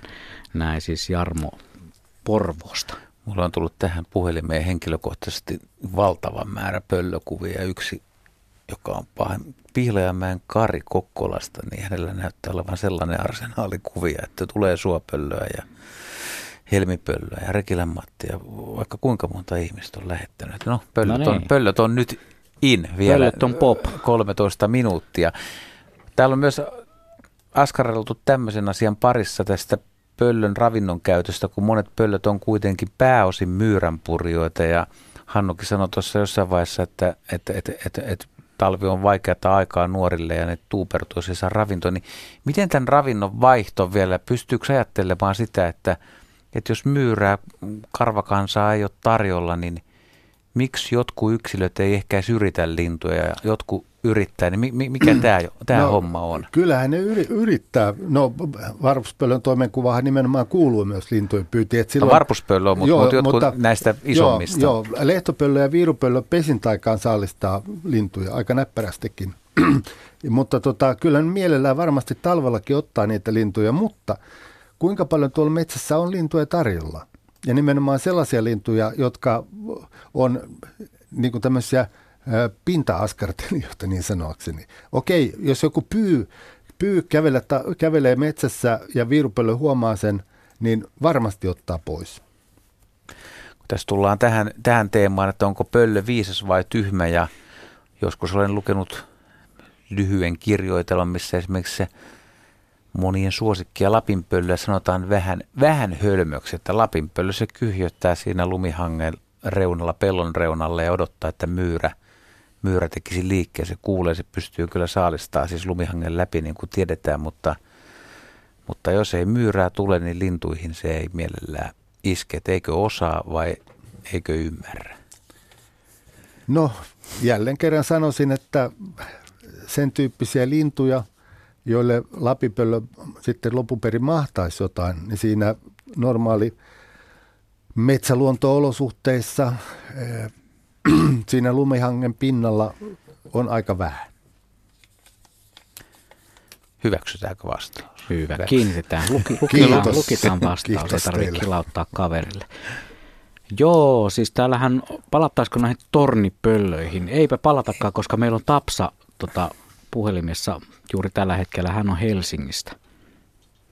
Terve Tapsa. No terve, terve kuunnellut mielenkiinnolla tuota pöllöiltaa ja, ja tota, mä olin, tämmöinen nopea kysymys, mä olin tuolla yksivalluksella toissa syksynä.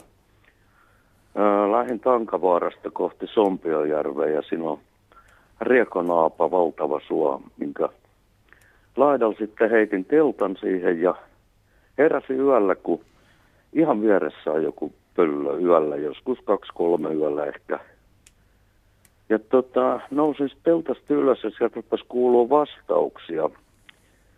Öö, varmaan monen sadan metrin tai voi olla puolen kilometrin. Tai... Mutta ne oli mun mielestä ihan eri pöllölajeja. Niillä oli täysin erilaiset soundit noissa, noissa huhuiluissa. Ja sitä niin tuli mieleen silloin yöllä, että keskusteleeko niin kuin eri pöllölajit keskenään siellä, että, niin kuin, että jaetu mun reviirillä ja, tai jotain vastaavaa. Että, koska ne oli täysin erilaisia ne vai niin kuin just niiden ääntelyt, että Pystytään yhtään kuvailemaan millä tavalla täysin erilaisia, koska tässä on nyt toinen mahdollisuus on se, että on ollut koirassa naaras. Et koiras on, koiras on semmoinen vähän, vähän niin kuin tuossa alussa oli se viirupöllöhomma, että koiras huhuilee selkeästi, mutta se naaras sitten rähisee ja ärjyy omiansa sille koiraalle. No Et siinä saattaa sukupuolten välillä olla tämmöinen tämmöinen ero ääntelyssä tietyissä tilanteissa. Ja se kun oli todella hiljainen yö ja siellä nyt ei kuulu, kun ei ollut tuulta tai mitään, niin että sitten jompikumpi niistä vaihto paikkaa, koska selvästi sääni kuulukin vähän ajan päästä ihan toisesta mm. ilmansuunnasta. Onko sinulla mitään aavistusta tai arvailua, mikä laji se olisi voinut olla? No ei, siellä on syyskuun alkupäivät, se on niin pilkkopimeä yö, että ei, ei, ei, en pysty sanoa, että mä, oon, mä en niin pöllön ääntelyä en huuhkajamma nyt tunnista, ja, mutta anyway, niin tota, mutta mä ajattelin vaan, että voisiko ne, mulle tuli siinä mieleen, että ne on eri pöllölajeja, koska kolmesta eri ilmansuunnasta niitä ääniä tuli. Ja... Mä en ole tämmöisestä kyllä, en tiedä, Joo. enkä ole kuullutkaan, että eri pöllölajit tavallaan niin kuin hu- huhuilisi no. toinen toisillensa. Että. No mä painuin nukkumaan siinä sitten ja ajattelin, että nämä on nattasten noidat, jotka huhuilevat. mä kuulin harhoja. Ei, no joo, no ei mitään, mutta niin voi varmaan niin kuin sanoit, että se on sitten ollut naaras, joka, no.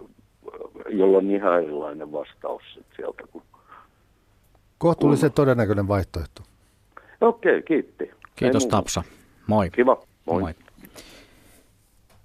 Hannu sanoi tuossa alussa, että sä oot, sä oot ainakin nykyään nuorempana kyllä enemmän päiväaktiivinen pöllöharrastaja, mutta, mutta mitä oot sitten lukenut tai kaverit on sulle kertonut pöllöjen huhuilusta, kun tässäkin kysytään siis silloin, kun pöllöt on hyvin äänessä, niin siellä on useampia lajeja äänessä. Että en kysy nyt ihan sitä perinteistä kysymystä, että millainen on hyvä pöllöretki-ilma, mutta mitkä, te, siis mitkä tekijät saa pöllöt huhuilemaan? Että saattaa olla, että jonain, jonain yönä ne tosiaan on äänessä ja seuraava yö voisi olla meidän mielestä aika hyvä, niin ei no, olekaan. Ihan semmoinen ison mittakaavan asia on tietysti kalenteri, mikä aika vuodesta on. Niin kuin tässä lehtopöllö-tapauksessa tässä aikaisemmin hu- syksyllä huhuillaan, keväällä huhuillaan. Sitten että se jo vuodenvaihteen tienoilla, tulee lämpimiä öitä, niin lehtopöllö voi huhuilla silloinkin. Ja sitten kesällä lehtopöllö koiras voi huhuilla, kun se tuo ruokaa poikueille. Et siinä on tällaisia vuoden aikavaihteluita. Sitten on, jos ajatellaan taas sitten tätä pesimäaikaa, niin, niin tota, sitten on tämä varsinainen soidin aika, sanotaan tuossa maaliskuun noin laveasti käsitettynä lehtopöllö, viirupöllö huhuilee, joka liittyy tähän muninta-aikaan. Ja sitten voi olla vähän hiljaisempaa haudonta-aikaan, että koiras vaan huikkaa muutaman kerran, kun tuo naaralle saalista. Ja sitten taas ehkä poikasten kuoriuduttua poikasten kasvuaikaan, niin, niin tota, saattaa tulla tämmöistä useampiakin huhuiluja saattaa kuulla, kun koiras tuo naaralle ruokaa, niin se huhuilee aina tullessaan, että täältä ollaan tulossa. Mutta esimerkiksi jos me lähdettäisiin nyt tämän lähetyksen jälkeen pöllöretkelle, niin tämä on ihan hyvä aikaa, voisi tulla tyyni yö, niin mm. linnut voi olla äänessä, mutta voi hyvinkin olla, että ei jostain syystä kuulla. Ajan takaa vähän sitä sillä, että voiko olla, että kun joku pöllö vaan yhtäkkiä alkaa huutaa ja toinenkin pöllö eri, ne kuulee ja se, no. ne reagoi siihen, että nyt kaverit huutaa, niin mekin vähän huudetaan ilman pa- mitään syytä. Joo, pa- paljon mahdollista, että siinä on tämmöinen niin viestiketju kulkee reviiriltä toiselle, varsinkin silloin hyvinä pöllövuosina, jolloin ne on sen verran lähempänä pesi toisiansa, tai jotkut huuhkajat, tihempi, tihempi huuhkaja-asutus, niin sitten siellä. Tässä on muutama minuutti enää jäljellä lähetystä. Täällä nyt vielä kysellään tätä, panna vielä Hannun persoonaa hieman peliin. Siis hyvä hämärän näkö, mahtava kotipaikkatuntemus pöllöillä, äänetön lento, niin se on kaiken näköisiä eksoottisia, kiinnostavia asioita. Jos sun pitäisi nostaa joku, varmaan viirupöllöstä, joku ominaisuus tai joku, mikä sua hämmästyttää, tai mikä, mikä siitä tekee pöllöstä niin hienoa? No viirupöllöstä mun mielestä kaikkein hienoimman tekee se, että se on niin, se pystyy erittäin monella tavalla joustavasti sopeutumaan siihen ravintotilanteeseen. Ensin säädetään pesintäajankohtaa, jonka mukaan säätyy pesyekoko. Sitten se pesyekkoon sisällä pystyy säätelemään tätä haudonnan aloittamista. Ja sitten se pystyy pikkasen rukkaamaan tätä munienkin kokoa. Että silloin kun on paljon ruokaa, ne munat munitaan vähän isommiksi. Ja sitten vielä tämä tämä käyttäytymispuoli, että silloin kun on paljon ruokaa, niin ollaan pikkasen aggressiivisempia kuin silloin kun on vähän vähemmän ruokaa ja vähemmän poikasia. Että siellä on monta tasoa, jota, pystyt, jota ne yksilöt pystyy säätämään. Pääsiäiseksi ei ehditty tehdä, piti lähteä retkelle. No vielä ei ole tämä piipittävien monien aika, mutta sitten tulee vielä yksi erittäin jännittävä juttu. Se, kun mennään tästä eteenpäin, että kun sä kävelet, sä meet sinne pöllön pöntölle, missä naaras on hautonut jo aika pitkään. Kuoriutuminen on lähellä. Ja munista kuuluu ääni, se kuuluu maahan asti. Joo, se on todella jännä, jännä että pari-kolme päivää ennen kuin se poikainen saa pöngettyä itsensä sieltä munasta viimein ulos, niin se tosiaan alkaa piipittämään.